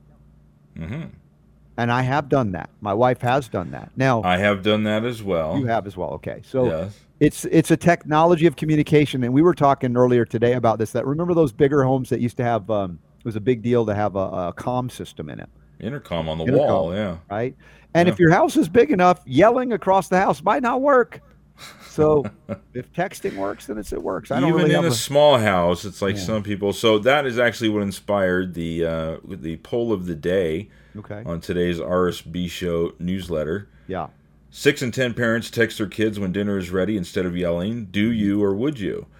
yeah Options are yes. Who wants to yell? hmm Maybe. Depends on the situation. No way. Not going to yell. I'm Yeah. not going to text. Excuse me. yeah Uh, or not sure. Well, and and the thing is though, it's just not age delineated. So my my kids didn't have phones when they were you know ten years of age. Apparently, Right. this one is ten. A lot of people say that, but uh, you know when they're older in their you know teen years, then suddenly they have them. And yeah, you, you try to get attention of a teenager. Texting can be a way because that's how they're programmed to, to receive it. So what what kind of results do we have? I don't even know what to predict on this. Really? Yeah, I don't. Not even gonna not even take a shot at yes, maybe or no. well, put it up again. I will. I, I don't. I don't mind right. playing along. Because you I- got to. You got to. You got to. Yeah. All right. Uh, yes, who wants to yell? Six in ten parents. Maybe depends on the situation. So, in a modern context, I'm leaning toward yes, but I'm kind of leaning toward maybe. I'm looking for a, a closer split between yes and maybe today. All right. Survey says Whoa, I'm way off. maybe or no, excuse me, no way. No way is actually one. change from the last time I looked at it. No way comes in at fifty six percent. Heck no, I am not going to text my kids when it's time for dinner. Hmm. I'm going to yell at them, or you know what? If they don't show up, they don't eat. Right? Okay Come on. Look at that. Uh, followed by thirty one percent. Thirty one percent said maybe. Depends on the situation. Okay. Well, we have a Um, unique audience. I like it. Uh, the no way audience. Only only six percent said yes. hmm That uh, that they would just flat out they would just go ahead and text. So you know, I mean, the kids, and, and honestly, a lot of the parents, I Mhm. mean, they've constantly got that phone in their hand anyway, right? So it, I could see how somebody could go. It just makes sense. Why bother yelling, disturbing people? Neighbors are wondering why I'm yelling or whatever like that. I could just say, "Hey, dinner's ready," and then they can show up, right? I, I can understand the convenience side of that, but we've got a lot of old school people, uh, I think, that watch the show that either hates smartphones or just like you know, back in my day, you know, we just rang the the, the tri- the, did the triangle thing on the porch, right? Ding ding ding ding ding ding ding. Yeah. Dinner time. Yeah, the dinner bell or the Yeah. yeah, the, the triangle, dinner triangle. Yeah. Or you you go hungry. Exactly. That's All right. right. You smell it, you know it's time to eat. All right, Anyway. folks. I hope you enjoyed your uh, day today. I certainly enjoyed uh, Jamie Swartz and our discussion of uh, a real pathway, a viable, even economic pathway by going through Trinity School of Natural Health, coming out and doing great things. I want to give a I, shout out as I well. think it's funny that you asked her the Mel Brooks uh, question. I, I had to Schwartz. I, I, I figured that somebody might have, but I didn't know it's the next generation. Well, last last night when we were talking about it, I called her Schwartz, you know, and, and it was totally on on accident, but Yeah. that's the reason why. Yeah. Yeah, so but she had heard it, so it's obviously that has lived on beyond, you know, decades ago. Whenever that movie came out, May the Schwartz be with you. right? That that was funny. Uh, Nutritional Frontiers, y'all, the organic, certified organic, U.S. grown hemp. Go to cbdnf.com. Please sign up if you haven't already. They're going to send you free samples, and when you do, you mentioned the Robert Scott Bell Show. If you're in the United States, send you free samples. Take a picture with those samples. I'm telling you, we're going to do another giveaway soon. I'm planning on it in the in the month of August coming up. So your opportunity to get free samples and then be entered into this. Take that picture, send it into Super Don, ask askrsb at gmail.com. Get in the collage, and then we're going to draw another winner. hmm We'll get a lot of freebie. You know, they've been so generous with us. I'll be with them August 6th, of course, Saturday in Pittsburgh. Hope to see you there. For now, we're going to take a momentary pause and come back with a bonus round. Those of you who want to join us, stick around. We know we never know where it goes. Could be cra- crazy, crazy, crazy, crazy, crazy. I know I'm intimidating Super Don. I don't want crazy. Thanks Maybe for Robert will drink something on the air. I don't know. Well, I've been drinking my tea. Does that count? That's All not a pesticide. Though. Power to We'll heal talk. We'll talk about Orange Guard when we get back to it. is yours.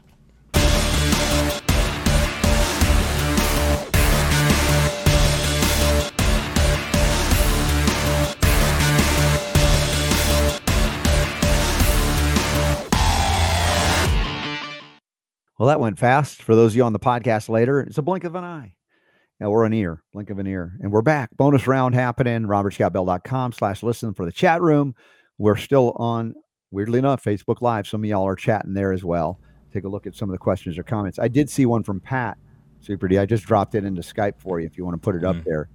Uh, it's w- always worth Well, that's a little little more involved. But more involved. Okay. All right. So whatever you want to do, you you you roll with it. You're in control of the horizontal and the vertical. let's We're in bonus see. What round. could I do here that would make that simple here?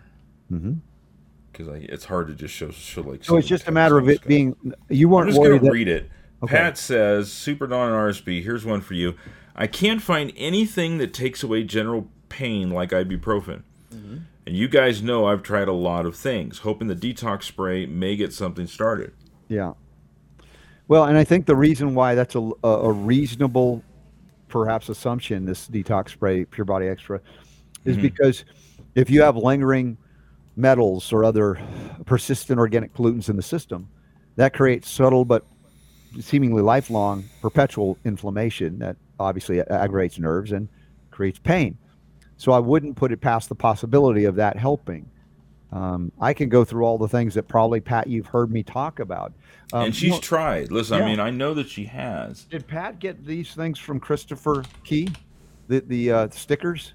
Do you know if Pat's done that? That I don't know. Because remember, this is as as wild and crazy as it sounds for some of you when we talk about holographic technologies. I put up the greatest example that we have here, Kevin Tuttle, who was dealing with back pain and nothing was really working for him. You know, even the ibuprofens that'll destroy your kidneys in the world. And he got this the, the pain stickers and stuck them on his back, and he's been great. And uh, as we know, Kevin, he's not a guy that just makes stuff up. If it didn't work, he would say it. And of course, he tried it for his wife, and it didn't work. And you know, I've done things as well. Things that worked for me didn't work for my wife either.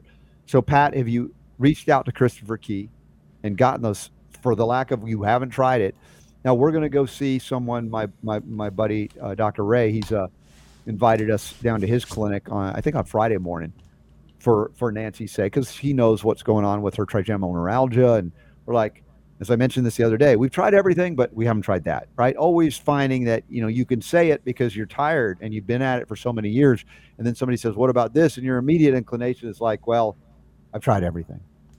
And and of course, many times over the years we've heard that with like gut health or or ADHD with kids. I've tried everything and nothing helps. It's like, well, have you tried this? No. Have you tried this? No. Have you tried this? You know. So the have you tried? Every, I've tried everything. It's sort of like a I'm defeated and I don't even want to try anything else. And and look, I can understand if you've been exhausted in pain forever and ever and ever. There's a certain point where you're like, oh, I don't even want to try anymore. I get it, but uh, if you are open to it, um, try that. Maybe some other things people have suggestions for. We talked about kratom, CBD, etc. White willow as an equivalent uh, for the non-steroidal anti-inflammatory drug category. Things like that that could help, maybe. Uh, but also the frequencies and or um, these these little stickers. So, has Pat commented on that? Has she tried them yet? Um, hold on, sorry, Mhm. I was looking for something there. Not yet. Going to call Chris Key. She Okay. has the number. Okay, good. So yeah, I mean, gosh, at this point, you know, I mean, you try everything you can. I mean, I know that she's tried the CBD. I Yeah. know that she's tried the kratom. Yep. Um, I'm really surprised the kratom didn't help. Yeah, that's a pretty And. I'm trying to remember what kind of pain it is. Do you recall?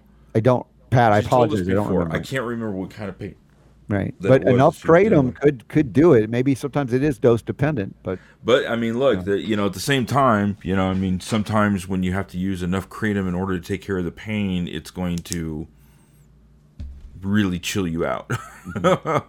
Yeah. And so maybe that's something that's not um, not an option. I don't know. I don't know, but yeah, I mean, look, at this point, you try whatever you can. Um, eventually, we're going to figure this out.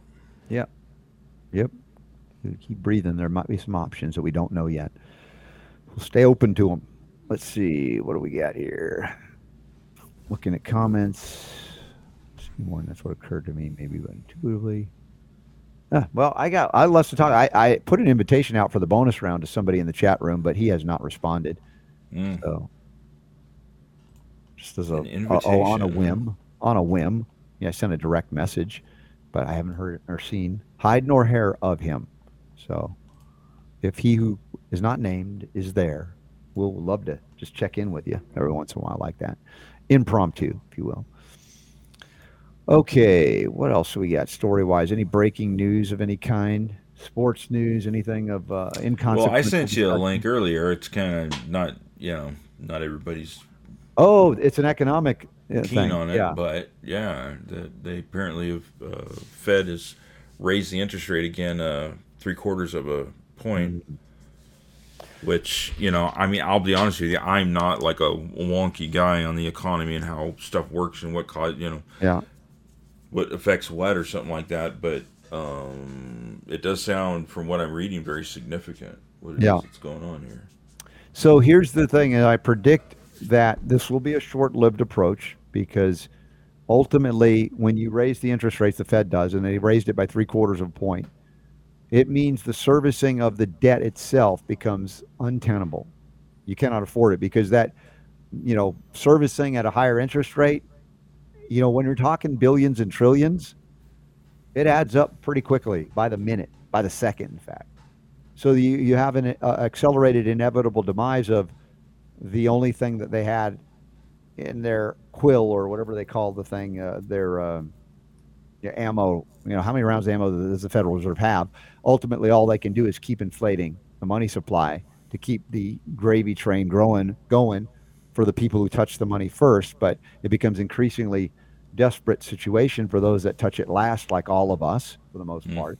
And then we see, as you pointed out, the grocery bill today.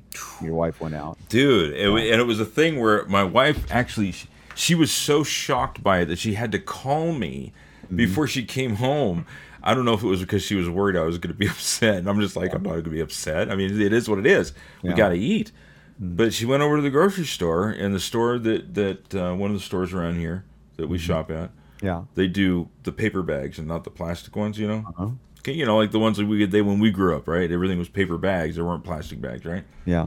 four four bags, maybe about three quarters of the way full of groceries. Four bags, mm-hmm. 180 bucks. And I'm just like, Wow. wow, that is just like you know, and it's not like cr- crazy food, you know, that we Yeah. buy. Um, Crazy. hundred food. and eighty dollars for four bags of groceries. That's just that's insane, man. Mm-hmm. But it's inevitable with the, the collapse of the value of each Federal Reserve note. What is going to happen? Mm-hmm. And how can we keep up with it? I mean, yes, we work harder, we try to get more support, all of that, but even then, in a hyperinflationary spiral is not enough. So we look at what else can we do, and and part of it is what we've been talking about. Every bit of growing food is like printing your own money. That's real. You know, reducing uh, reliance on that. You know, people will then tend to find, hey, is there a special deal on something, and buy a lot of it, and somehow store it for later, whether it be freezing, freeze drying, or canning, other things that have been used by our ancestry that couldn't rely on food through the winter. They they took the harvest and they had a bounty and abundance, and they they canned it for later. Uh, these are things we haven't had to do because remember, food just miraculously would appear in grocery stores everywhere. We would just go out and get it. What happens if that is disrupted? That's what we've been talking with Marjory Wildcraft about. And it becomes a very real thing. Or what happens if it's there, but it's so unaffordable based on the average folks that are working for Federal Reserve notes can't keep up with the rate of inflation. And so they're, they're left with, you know, buy, buying, you know, less and less for the same amount of money and not being able to spend that. Uh, it's not like we haven't talked about it, haven't warned people about it, and now we're seeing it play itself out in, in real world every day. And so, what kind of reset does Klaus Schwab want us to have? To eat bugs. We'll sell you bugs for cheap. And I suppose if you're hungry enough and haven't prepared otherwise, you're going to take whatever you can get. But it's not a great situation. and to you know, I can understand. You know, there have been some people. I, we've had conversations before where, Mm-hmm. you know, people are are um, talking about health issues that they're having, and when you, you know, I'm trying to remember who it was that, that was saying this. Somebody Mm-hmm. we were talking with, but they were relaying a personal story they'd had that somebody was having some sort of health issue, and so then he asked him, "So what, what's your diet like?" And he said, "Well, we're we're like we don't have a lot of money, so we eat hot dogs." And you remember this conversation? I can't remember who it was that, that we were having it with, but uh, it's not like you can't eat crap and spend less, yeah.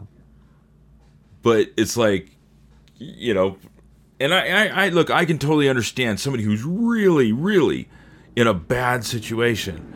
Um, that you know, like it's you got to eat, right? And Yeah. so you may not be able to make, uh, you know, the choices that you want to, but again, I mean, it's like the stuff that that my wife bought at the store was not like You weren't indulging in high ticket items. no, it was Yeah. just like normal stuff. So the, the price of food is has literally on some stuff has doubled. Yeah. It, it dude, I I, can't, I I've never seen it like this before. Mm-hmm. I've never seen it. I know that inflation was a big deal back in the '70s, but I was just a little kid, you know. I didn't, you know. All, I remember the gas lines, but I don't remember the prices of, of like you know food and stuff like that. So I don't know. I don't know if it was bad then like it is now. Well, look at uh, let's see. Um, DJ Katie says we pay the same we paid for Whole Foods groceries bill in 2011 as we do now for organic farmers plus other small businesses we buy from now. Organic was never subsidized, so that's an interesting perspective on that. I- I- you know, of course, if you're going through big conglomerates, you could see the price increase, but if you're dealing with the farmers, you've always been dealing with prices that were technically higher in the organic market. So maybe it, you could say it's less impacted because they're relying less and less on mm-hmm. things that are inflated. Know? But yeah, going to farmers markets is a, is a good way to extend some of your budget because these farmers going direct to you. And we do that. They're, they're doing that now still mm-hmm. until like September, I think, or something mm-hmm. like that. yeah, October. Every Saturday. very good. Anyway. Your organic eggs came down in price over the last 10 years. DJK, wow. So that's an interesting thing about becoming your own farmer or getting to know your farmer locally and finding ways to reduce the budget by not going into the established retail outlets and things. That might be another strategy moving forward. What you got there? Oh, so here's a harvest. Look at all of these green beans that my honey just harvested Yeah. and it's more than we can eat in one day, perhaps. So we're going to freeze it. while we have access to electricity, right? So, so this could be used for later. These fresh green beans. Wow, this is amazing. In fact, I, I think I'm going to have one. They look really good. Oh yeah, mm, that's good flavor. So anyway, thank you, honey, for bringing those down to show. You know, when you're growing things. And in the beginning, it seems like they'll, it'll never end up being like this. And then it all of a sudden explodes. Like we did pictures yesterday. If you missed yesterday on the show, we were showing some garden pictures at Super Don. You got some good garden pictures too. You're Mhm. seeing some of the abundance of the work and how valuable that is now. I mean, I don't know how much. Does anybody know how much? This is a couple of pounds of uh, organic green beans. How much would this cost in, in the Whole Foods markets or whatever the health food stores that carry organic stuff? I don't know because I'm not the primary shopper in the family. But you start adding it up, it's like, oof, that's really saving us a, a, a bit of a bundle in terms of not having to go out and get certain things that are way better anyway that you grew. So that's kind of cool. Yeah, good. Oh, that tastes good. I would never do that as a kid because the beans taste so awful. Commercially Mhm, grown, mhm. conventionally grown. These organic, Yeah. fresh ones are really oh flavorful and nice. Mm, very nice. More competition for organic. That's true. Yeah, it, it has a lot more organic providers than before. But the question is, is if there's more people that want to eat that way, protecting themselves. As I've said, it used to be more expensive than it is now relative to conventional quote unquote grown Well, food. because the demand has been so high and so many people now are are putting out organic products, it has brought the price down. Mm-hmm. Some just because there's more of a supply now. Mm-hmm. You know, back when the, when demand was was high and supply was not meeting the demand, it was a different situation. So you can put. Yeah. It's like you've said before. You can go to Walmart. You can go to Costco. I mean, you know, everybody's got organic now. Mm-hmm. So it is much easier. There's more access to it now. Yeah. Um, Crazy Lady Jane in the chat room on Twitch. Is it the yellow one? Is Twitch or DLive? D Live. DLive. Uh, she says, I'm in England. I work wholesalers. They keep the price the same but cut the quantity. That's another trick, right? To not raise prices but just reduce how much is in it. They might even keep the same size box, but there's less. There's a lot of companies that are doing that. Yeah. Actually, I, in fact, there was a, there was an article. It was kind of like in a little expose thing Mm-hmm. that was showing that how uh, you, you you look at the boxes Mm-hmm. and the containers and stuff like that, and they've changed the sizes, Mm-hmm. but it kept it looking the same and charging the same. So you know, like a drink that was in a bottle, Mm-hmm. now the, the the bottle has like a like a dip in it, you know. Mm-hmm. in the bottle, so it's the same height, and it kind of looks the same. Or in the bottom, it's got the recessed thing that goes in, Yeah. so that there's less in the bottle, but it they charge the same, same. price. It's a real thing. It, it is a real thing, or something you used to have 15 in it, now has 13 in it, and the box is the same, and everything's the same, but they're charging the same price. So kind of messed up. Yeah. Well, strategy, strategies. By the way, in the UK, remember you can take advantage of this Pure Body Extra, the zeolite colloidal. So, uh, Crazy Lady Jane, if you haven't taken advantage of this, do so. And, and even in the UK, you can get this for five bucks to start up and try to get get some things grabbed out of your body that you don't want and need in your body. Uh, let's see. So now Cindy thinks, and it's possible that the uh, retailers are gouging, right? They're they're jacking up prices when they're paying the same amount. Now, I don't know definitively. I'm sure that there could be some Could be. companies that'll do that. Sure. But by and large, when you see transportation costs go up, double gas prices, it's going to impact what they're paying for stuff too. Uh, so I don't think it's across the board that that's the case, but certainly it could it could be. It could, cases, yeah, it definitely could. Yeah. And you know, I mean, I, I think uh, we've talked about it before with the gas prices. Yeah. You know, if you've just paid attention, I mean, how many times have you seen, you know, something comes up on the news and they're just like, mm-hmm. oh, something happened in Iran or something like mm-hmm. that, and it's like all of a sudden all the gas stations in town jack their their price their price up ten cents, mm-hmm. and it's like there's no way that what just happened an hour ago in Iran is going to affect the price of gas that's in the pump right now, but they do that. Yeah. They they, They raise it that. quickly and only lower it very slowly. Yeah. that's what they do. So price gouging is a real thing. Mm-hmm. There's there should be more enforcement on that. Mm-hmm.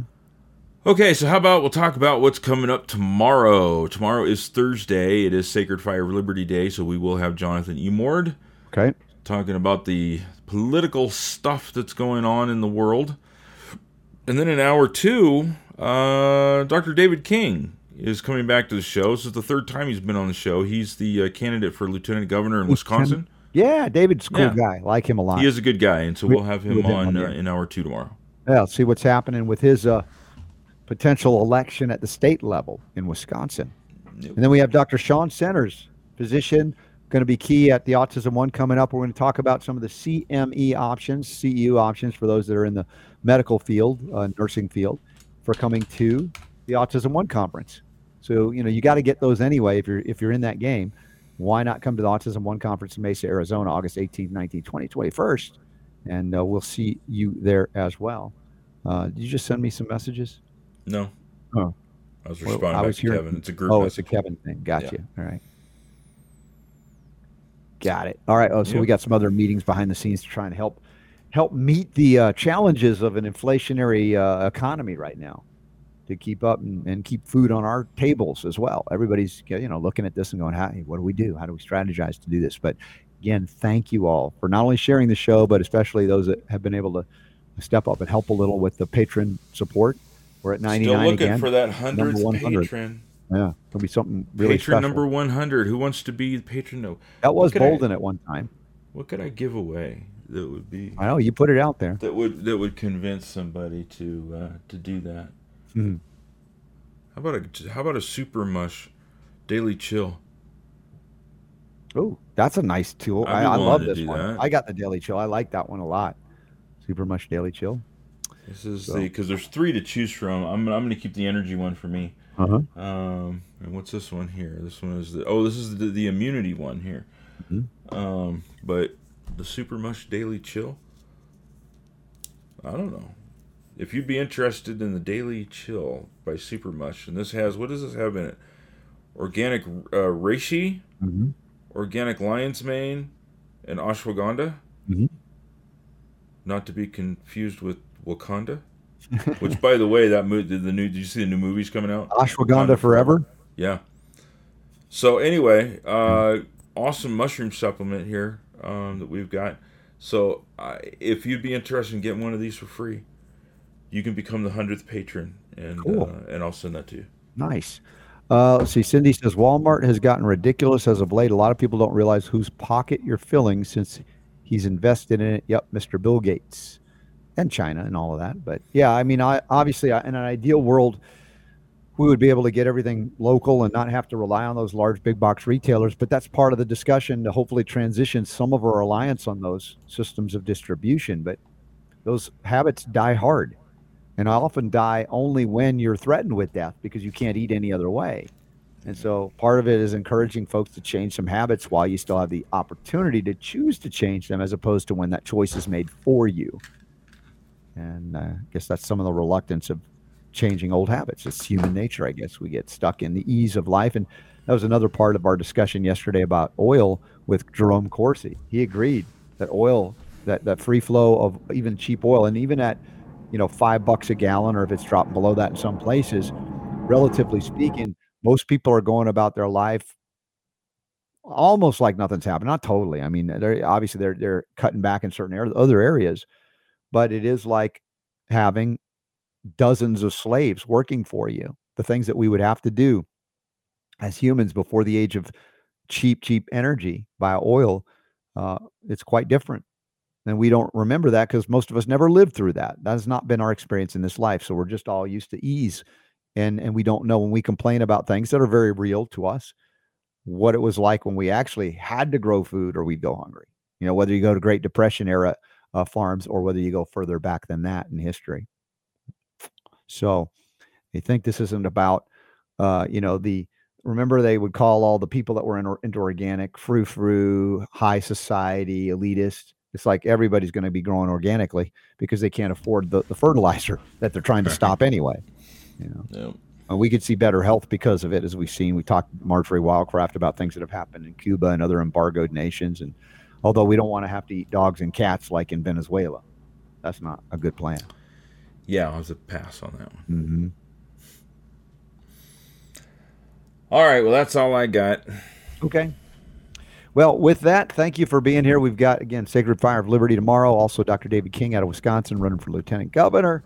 And any questions or comments, please submit them or call us and leave us a message at 866 939 2355, 866 939 Bell. And really, take advantage of this $5 thing. Oh, it's a triple digit day for Super Don. He's in the sauna, 100 degrees. I see it. Day number two. Yeah.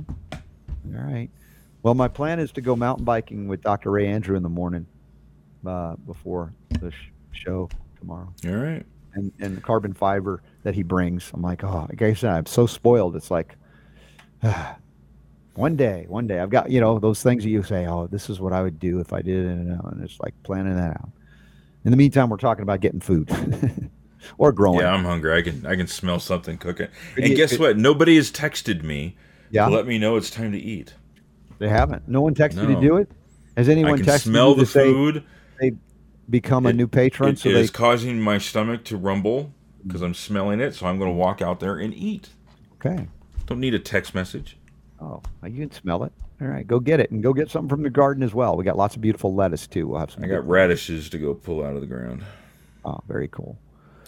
All right, man. All right, thanks y'all for We'll be back here. tomorrow. Yeah, God willing, less than 22 hours from now. Thank you.